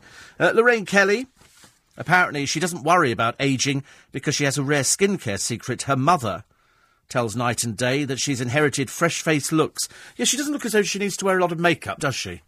Some people trowel it on. You've only got to look at the Only Way is Essex and you see how bad they look when they've troweled on their makeup. Lucy Mecklenburgh, classic example. And, and you look at Lorraine Kelly. Hi, you, you're gorgeous. You're wonderful. I love you. Oh, goodness me, I'm going to sleep. And she doesn't need much makeup. Following in the X Factor tradition, the winner this year, Sam Bailey, has stormed to the top of the charts. And she sold twice as many copies as Pharrell Williams' Happy, which charted second. Pharrell, is it? Pharrell. why am I supposed to know these things? How old is Pharrell? It's for, in his 40s. Oh, it's a man, is it? Oh, I thought it was a woman. It's a man. Oh, right. little, little do I know. And um, Apparently, one celebrity who is likely to have bought the Leicestershire Star single is Sir Cliff Richard, who this weekend spoke out in support of the X Factor. The veteran musician, hate that word, veteran, and musician, uh, believes that the reality show's contestants are among the biggest stars in the world. He says, when you think about it, even the losers on the X Factor are good. He says, I mean, they're really good singers these days. Has he lost his hearing or something? He's obviously not listening to, the, to what the rest of us have to suffer with. Sam Callaghan couldn't sing for toffee. Absolutely dreadful. He says, when you think of One Direction, five of them, they all lost. None of them won the X Factor, and they're the biggest boy band in the world. Well, that is true. But there again, have you heard them singing live? Don't know. Uh, 84850, steve at lbc.co.uk. Another one here who, uh, who also enjoys uh, podcasting and says, I'm newly podcasting from this morning. I've just been lazy. I can't bear missing the first half of the show. No, you have to you have to podcast the programme. It's the only way to do it. You ought to miss the beginning of the programme. Some of the, that's some of the best bits. Four o'clock in the blooming morning. Oh, dear, I tell you, that's when we're, we're absolutely up with it. Whew, especially this morning. Cooking with gas we were today. Uh, 84850. Uh, beggar not there anymore at HSBC in Surbiton. This was the bloke who... Um, we told you he sits outside the HSB in Surbiton, uh, homeless, homeless. You know this plaintive, pathetic wailing of a of a voice from this man who's who's a crook. He's not homeless at all. He's got a very nice thousand pound a month flat paid for by you. I would frankly take his benefits away and really make him go. He's got a girlfriend, and he drinks. He goes and spends his money on booze, and you pay for it. Fools, fools. So don't do it anymore. But apparently not there outside the HSBC in Surbiton. So we've, we've, achieved, something this morning, ladies and gentlemen. The weather we'll deal with in a moment. Quarter to six. Morning, everybody. Ten to six. Ten to six. The many faces of Christmas. Yes, in the paper today, as the nation prepares for a traditional British Yuletide, they look at how people celebrate in other countries. In China, for example, they do have trees of light, but they do have Christmas trees uh, decorated with apples and things like that. It's, quite simple, I think. I like that a lot. And that's uh, Christmas Eve is called Ping An Yi. Doesn't quite sound as exciting, does it? What are you doing tonight for Ping An Yi? Thought we'd have an apple. You know, that's that's it. I'm afraid. And apparently, uh, the word for apple is pinguo, as in pingo, I suppose. Uh, over in India, 25 million Christians over there decorate banana or mango trees and use them to adorn their houses. Oh, that's nice. I like that idea. I like that idea. Giant paper lanterns are held up. Uh, apparently, Father Christmas works from a horse and cart rather than with the help of a sleigh and a reindeer, and he's known as Christmas Baba in Hindi and Baba Christmas in Urdu. They've just kind of turned it round. You know, Christmas Baba, Baba Christmas. And uh, that's quite good. I like that idea. Over in Zimbabwe, Santa Claus has brought the presents uh, for the children early in the morning. Sometimes Santa will arrive in town on a big red fire engine. Whoopee! Lucky old Santa in Zimbabwe there, which is lovely. They do have the latest pop tunes and African classics. Zimbabwean Christmas cards feature either snow scenes or wild animals. It's not very festive, is it? I've, I've got some nice Christmas cards this year. There, there's sort of a little bit of glitter on. I mean, I didn't intentionally buy glitter on there, as you know. I'm not. Uh, I, do, I do like glitter on cards, but ever since James one of my, uh, pro- in fact, the, t- tomorrow's producer on the show. I got glitter everywhere, absolutely everywhere. Drove me mad. Over in Finland, of course, people go for a sauna. Whole families go for saunas. It's considered quite not. I know we think it's slightly odd, and then they beat themselves with, with, with birch twigs. I don't mind that bit. I'm quite into that little bit of beating each other with birch twigs, and they go and jump in ice cold rivers and stuff like that. Doesn't that doesn't appeal to me either? But they do generally have a traditional smoke sauna in the middle of the forest. It was lovely, isn't it? I like that idea. I was looking back to when we went to Luosto. It, it, happened to come up on my computer yesterday. You know, we're offering good deals for Luosto. And there is a, Santa Claus village over in Finland. Uh, for It's lovely. You should really, if you've never been to Finland, you should go. I should imagine it's, well, it's fairly expensive. It seemed fairly expensive for us. Over in the Netherlands, children were told that children would be put in a sack and taken to Spain for a year to teach them how to behave because Dutch tradition says St. Nicholas lives in Madrid. In Egypt, Father Christmas will have climbed through a window. I think we're the only ones who have him coming down a chimney. And gifts of uh, kak, special sweet biscuits, are often exchanged. And children hope that uh, Baba Noel, Father Christmas, will have climbed through the window and then left them a present. Obviously, Baba, very popular name, isn't it? Baba. In Ethiopia, Ethiopian Christmas foods include wat, which is a thick and spicy stew that contains meat, vegetables and eggs. It's eaten on a plate of injera, which is a flat bread, also used as a spoon. How practical. How very practical. Uh, no sort of present giving, although children may get a small gift of gift of clothing or something like that. Again, practical presents. Over in Guatemala, family prayers around the tree before the traditional opening of the presents. Isn't that lovely? Traditional. I love opening presents. Very good at it. On Christmas Eve, families eat the main Christmas meal. That always includes a hot tortilla, tamales, made with corn flour and stuffed with ingredients such as olives, prunes, peppers, chicken, or pork. Dear. Not sure about prunes. I quite like prunes, but I'm not, not that big into them, I'm afraid. Uh, 84850 steve at lbc.co.uk. Uh, Kevin says, You've not mentioned my glass glasses wearers till yet. We deserve our own till at the supermarket. I know my rights. And will there be glasses wearers only bar at the Magic Circle on Friday? I don't know if we're allowed to mix with two eyed people, even though my fairy godmother wears glasses on occasion, so she can mix with us four eyesers. Wonderful. Uh, somebody says maybe the uh, masterminds made this story public to hear what the customer's reaction would be. Well, they've achieved the objective then. They've achieved the objective. Chris says, best of the season. Susanna Reid was only a small time Saturday AM newsreader. When the main newsreader during weekdays didn't want to make the move to their new offices up north, uh, that's what catapulted her. Well, it's, it's great, isn't it? But, you know, she didn't win. And so, you know, whatever. Uh, Christmas Jackie says, uh, today, big shop. So I'd already done it. Saturday, the Tesco Hoover building. The cashier had a roll of kitchen paper at the till, tore off a sheet to put my turkey crown through the till, and more or less tried to throw it down the packaging slope.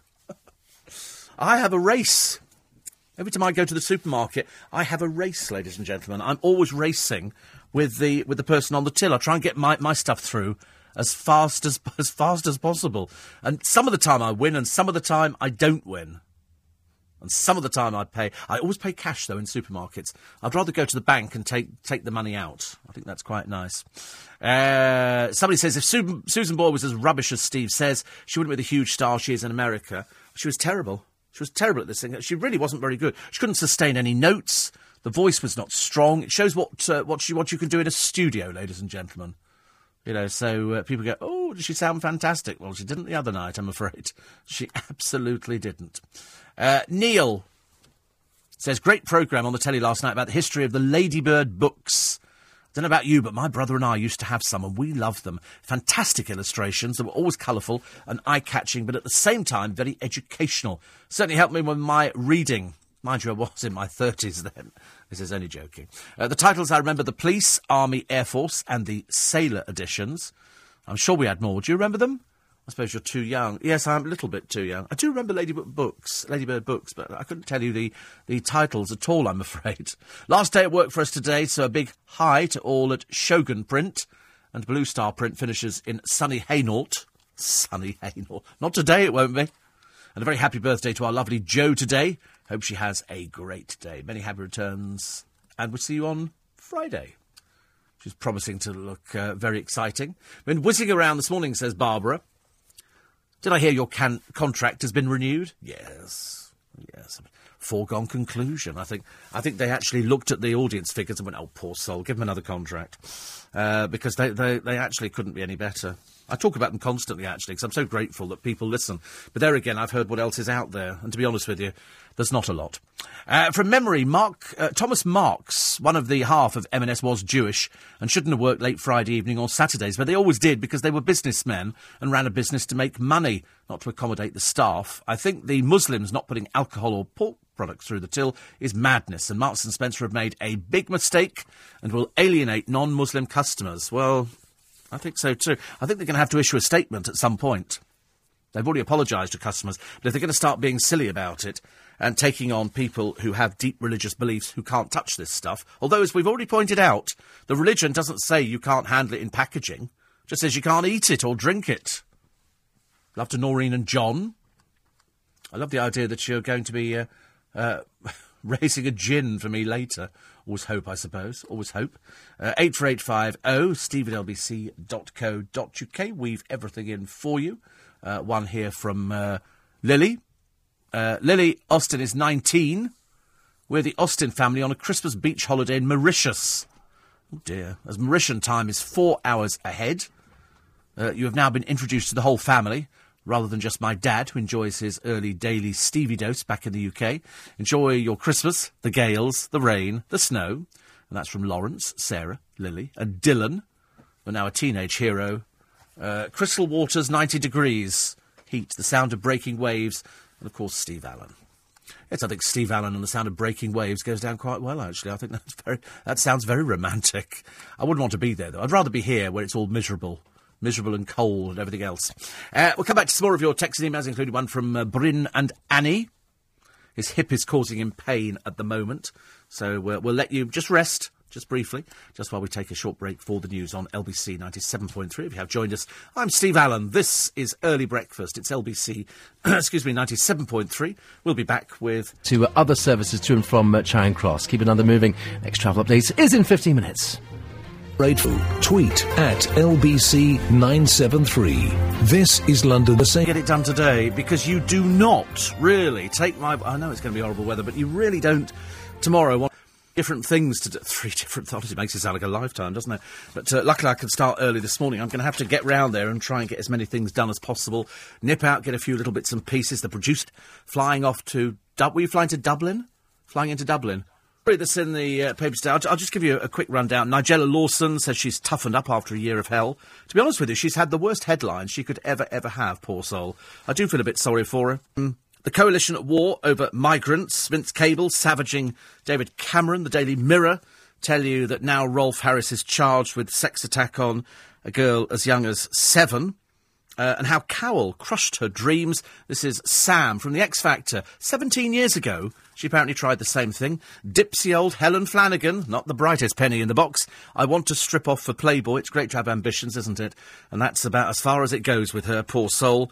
And Nigella Lawson was left devastated after Charles Saatchi won custody of a £10,000 stuffed dog. You can read more on that in the papers today.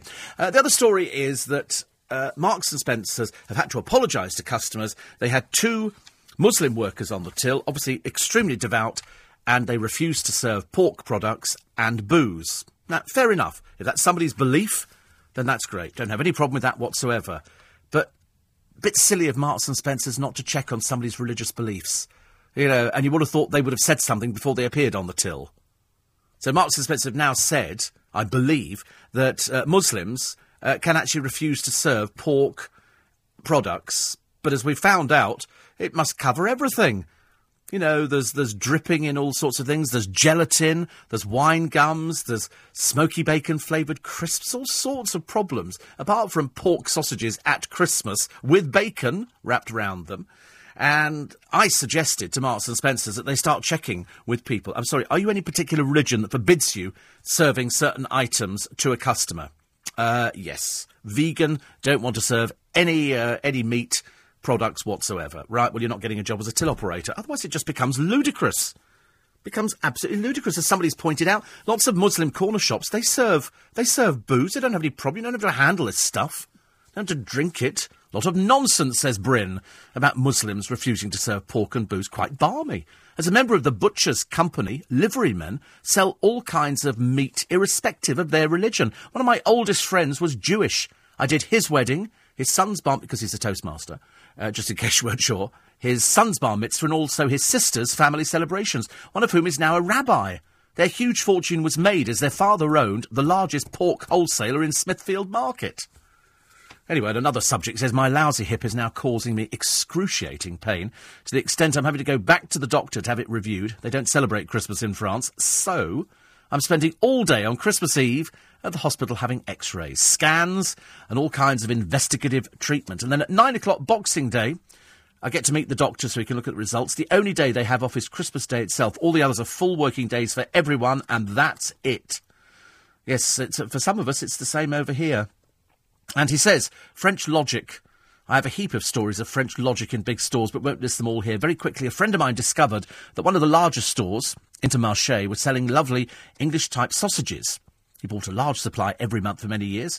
One day went to the store to buy some and was told by the manager, in French of course, oh, sorry, monsieur, we're not selling them any more. He says, uh, Well, why not? said my friend. Well, monsieur, they were so popular and successful we decided to stop selling them as it took time to put them on the shelves. Unbelievable. Unbelievable. He says, I'm going to write another book called French Logic. It will comprise exactly one empty page. when my kids were running some Gîte, the bed and breakfast years ago, I decided to buy them beautiful metal swing hammock. I was offered red, white, blue, white, and green, white striped hammocks on the spot. Chose one and thought a bit more about it and said, OK, I'll have two. The reply was, Sorry, sir, you cannot have two. I said, Why not? And he said, Well, sir, somebody else may come along and want to buy one, and if you have two, we can't sell one to them. True, he said, and I've got more like that. He said, Annie is set up to record The Bishop's Wife. I hope it's good. It's on at 9, 9.20 on BBC Two. It's a super film. It's a super, super Christmas film. I'm surprised you two have not seen it. I thought that you like, you'll love it, actually. Richard says many people don't have chimneys today, so Santa must be breaking and entering. Well, that doesn't surprise us in the slightest. Uh, 84850, Steve at LBC. Uh, David in Streatham. He says, so you're the expert on Brussels. When do I start cooking them? Oh, well, I'm, I'm, I'm eating them every day. had them the other day. I nearly had some for breakfast one morning. Off to the dentist today. Two crowns to be fitted. I should be glad to have the temporary ones taken off as they feel very strange. I did think Natalie uh, Gumede's show dance was spectacular. Very Busby Berkeley. He says, I have seen the commercial radar figures and your spike at 4am. You leave the other stations lagging so far behind, it's almost unreal, I'm afraid. It's quite nice, though, isn't it? Uh, art fair on Eel Pie Island, French market, and lunch at the White Swan, says Douglas and Tom. Beautiful to play at the greengrocer. you feature on your film Yuletide Felicitations to you. Thank you, Douglas. Yes, he was up early this morning. Stuart's very, very early at uh, Sandy. I imagine somebody would be, some people will be collecting turkeys today. I think. Uh, somebody says, uh, "What do you uh, enjoy most at Christmas?" All of it, absolutely all of it. Payday's quite nice. Try shopping at Aldi or Lidl. They scan the items so fast it's impossible to keep up. There's no place for them to go except thrown into the bag, any which way. there you go. Uh, 84850, Steve at LBC. De- uh. How the hell is Peter Andre selling out the O2? And why is he still making music? I don't think he does make music, does he? I don't think so. Has he sold out the O2? He's apparently playing the Royal Albert Hall, which I think is very, uh, very funny. 84850, steve at lbc.co.uk. We weave everything on the programme. Valerie's a very depressive, manic depressive person, I'm afraid.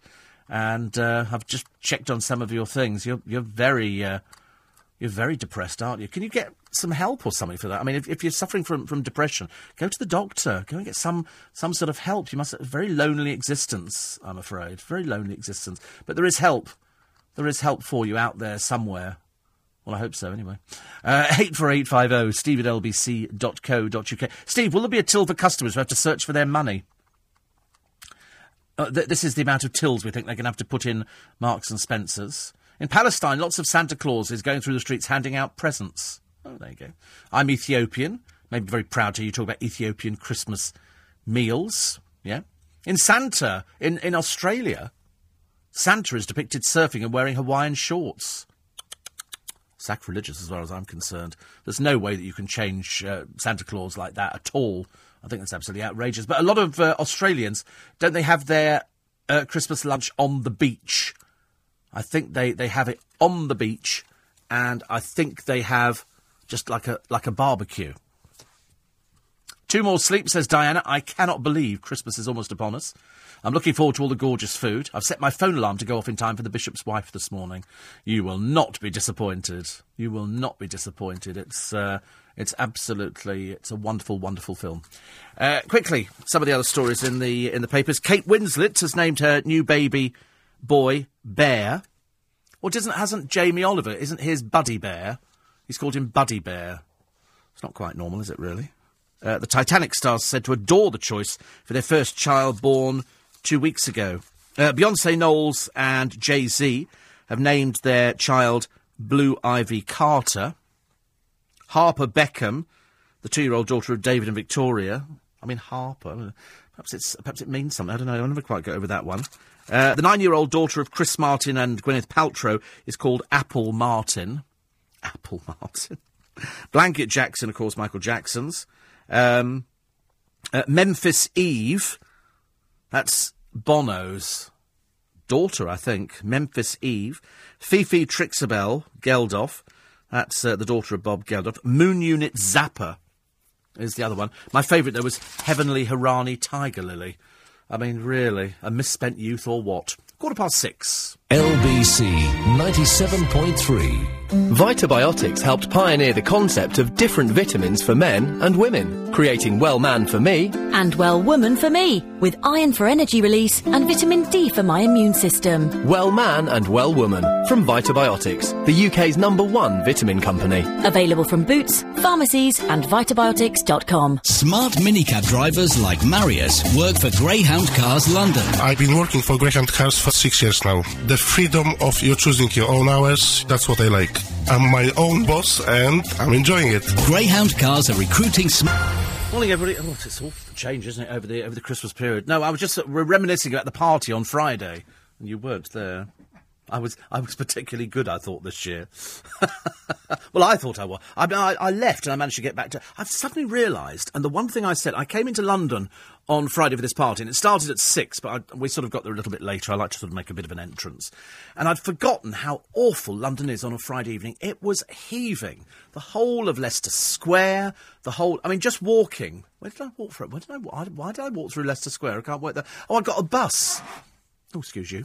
I got uh, I got the bus from Waterloo, and, I, and it, we started going around that. I thought, oh, I'm going to lose myself here. So I got off at Piccadilly Circus, and and walked through, and it was rammed. It was so busy, and I thought, oh dear. So when I went home, on the train after the party, which I thought I was particularly good this year, uh, it was it was really busy. The train was absolutely chronically overcrowded, and so I was grateful to have got a seat. And I sort of sat there listening to all these people who, you know, they'd all had a few drinks, and there's always the drunk bore on the train, isn't there?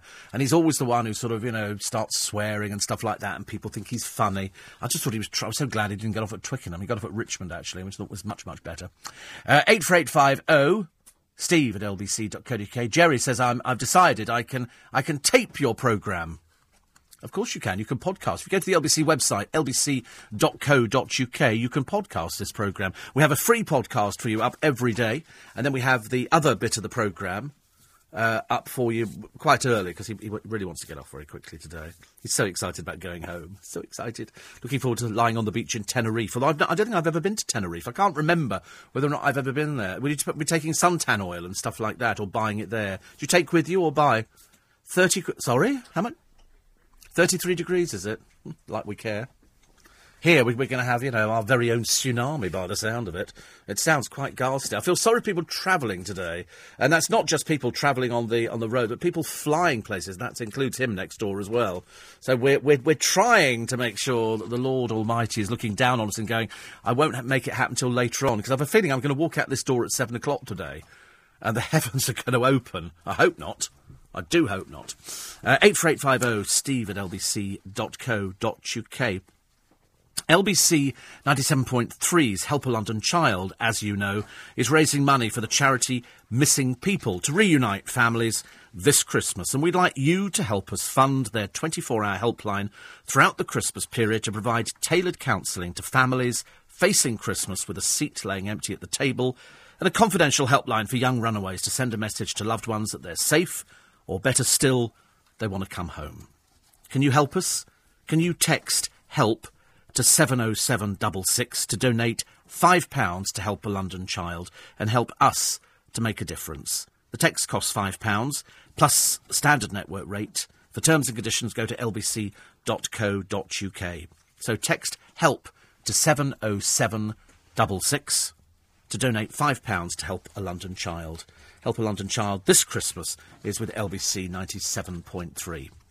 That'll be your good deed for the day. I know I say I've said that a few times, but it's only a fiver.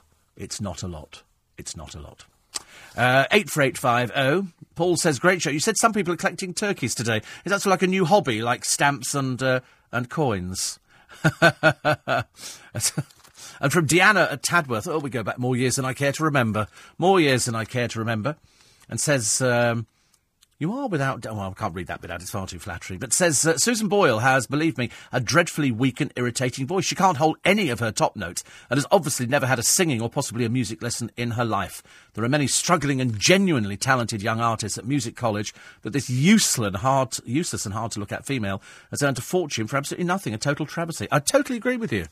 She was very, very, very, very weak. It's not a strong voice. She can't maintain any of the of the high notes for any length of time at all. It's it's just not very good. Uh, Judy in Orpington celebrates a uh, a birthday. It's always nice to celebrate a birthday. Everybody's celebrating birthdays. Dawn, we think, has got hers uh, tomorrow. Paul says, when I was a teenager, I was madly in love with Lisa Aziz. I haven't seen her for years. Is she still as gorgeous? Well, I'm not allowed to comment on things like that, but the answer you're looking for is yes, of course. Of course she is. She'll be here in about eight minutes' time. I'm sort of held things up. I realise that the love of your life is about to enter the uh, the radio station. Who won the last gadget giveaway? Do you know? I wish I knew. I wish I knew. I've got no idea. I've got no idea. I wish I could. Uh, wish I could find out immediately, but I can't. I'll try and find out in uh, in uh, in time for tomorrow morning. So bear with me. Uh, 84850. If Muslims won't put your pork or booze items through the till, can't you take Marks and Spencer's to court for discrimination? Isn't it your human right to buy pork or booze products if you wish? Well, I, d- I don't, I don't know where this one's going to go. No doubt you'll have conversation on LBC later on today about it. And I think, um, you know, I, I, I don't know where it's going to end that one. I think it's very. I think they they really need to check with people on the tills whether or not they've got any aversion for religious reasons or otherwise to actually serve the customer, because it just seems ridiculous. They're not just. Ian says they're not just Muslims. They're M and sorry M and S Muslims. they are very special people. Very special people. Susan Boyle was blackmailed by a suicide threat into giving her own brother £50,000. She was uh, put under pressure during a US visit by elder brother Jerry, who said he'd kill himself if he didn't get the cash. Subo refused to uh, to bow to his demands, but fearfully go through with it. She transferred him the cash. It was emotional blackmail. Jerry laughed as the Sun put the family's claims to him. He says, I've heard it all before. I've got nothing to say. I'm actually busy on the phone uh, right now. Obviously, an odd family. Isn't it? That's what money. Every time money comes into something, it's it's never never particularly good, is it? Never particularly good. The festive season makes us feel friskier. Oh, Lord. Should have been at the party on Friday. Woo, lots of frisky people there. But it's only alcohol, isn't it? Alcohol makes you frisky. No, it doesn't. Alcohol makes you brave. Doesn't make you frisky. You say, you know, you, you, you, you I, I, know what you girls are like. You'll be standing there in a in a bar. Go, oh, I really like that person over there. So go and say something. Go and say something. I can't. Four drinks later. Hello, my name's Cheryl. That's how it works. That's how it works. It's so funny. It's so funny. Uh, Mike, we've had the mini mandarins for ages and ages and I bought actually the other day. I was going to bring them in, but I couldn't. I didn't have the strength to lift them this morning. I bought a whole box of satsumas. And I was going to give them to the staff here. I might have to go and buy another box today. They're only a fiver for a whole big box, and I mean a big box, like a proper box. I have to have to go back to Paul Cooper's today. Katie Price is facing the prospect of spending Christmas in hospital, like we care. Apparently, she was taken ill over the weekend. The ex glamour model now, ex television presenter, ex talented anybody, I suppose, uh, was put on a drip. She married him, I thought, didn't she? Oh, sorry, actually put on a drip in the hospital. She was released. Uh, she's going in for an MRI scan, and uh, she says great in hospital on a drip, but it, you don't need to worry actually because uh, you don't have the children this year, so there's only you and the stripper husband, as far as I know. At one point, she, su- uh, she suggested he didn't care about her eldest son, Harvey. Uh, but it, it's not his, his son, as we pointed out to her. Perhaps she doesn't understand that. It's, uh, you know, he's, he's busy. He's got his own things to worry about. He's got his girlfriend pregnant. So he's, he's got to look forward to that. Bad news, I'm afraid, apart from the weather, which is always bad news, and today is no different. They did say over over over the festive season it's going to be wet and miserable and horrible and stuff like that. Uh, another one here. It says that uh, train fares are going up. Train fares are going up five percent. Five percent, which is which is quite a lot actually. Somebody says I was in love with Gaby Roslin. Oh, well, it's nice, isn't it? and Diana says about forty odd years ago, my friend wanted to call his firstborn son an unusual name, Cardboard. Doesn't really sound as daft now, does it, compared to the names of the celeb uh, kids? In the end, they, they vetoed the idea. They vetoed the idea, and uh, they've called the baby Bruce. A little bit better than cardboard, isn't it, really? uh, 84850 steve at lbc.co.uk. Another one here. Uh, this is from actually it was it was so funny the other day. I, the other day we, we were talking about people being generous over Christmas and people you know helping out other people and a fiver is nothing nowadays, absolutely nothing at all. You know, and you should you should make an effort to help other people. You know, people go out there and they smoke cigarettes and, and they drink their booze and stuff like that. Whereas, you know, fiver is nothing, is it? Especially when everything's going up as well. We're very generous in this country.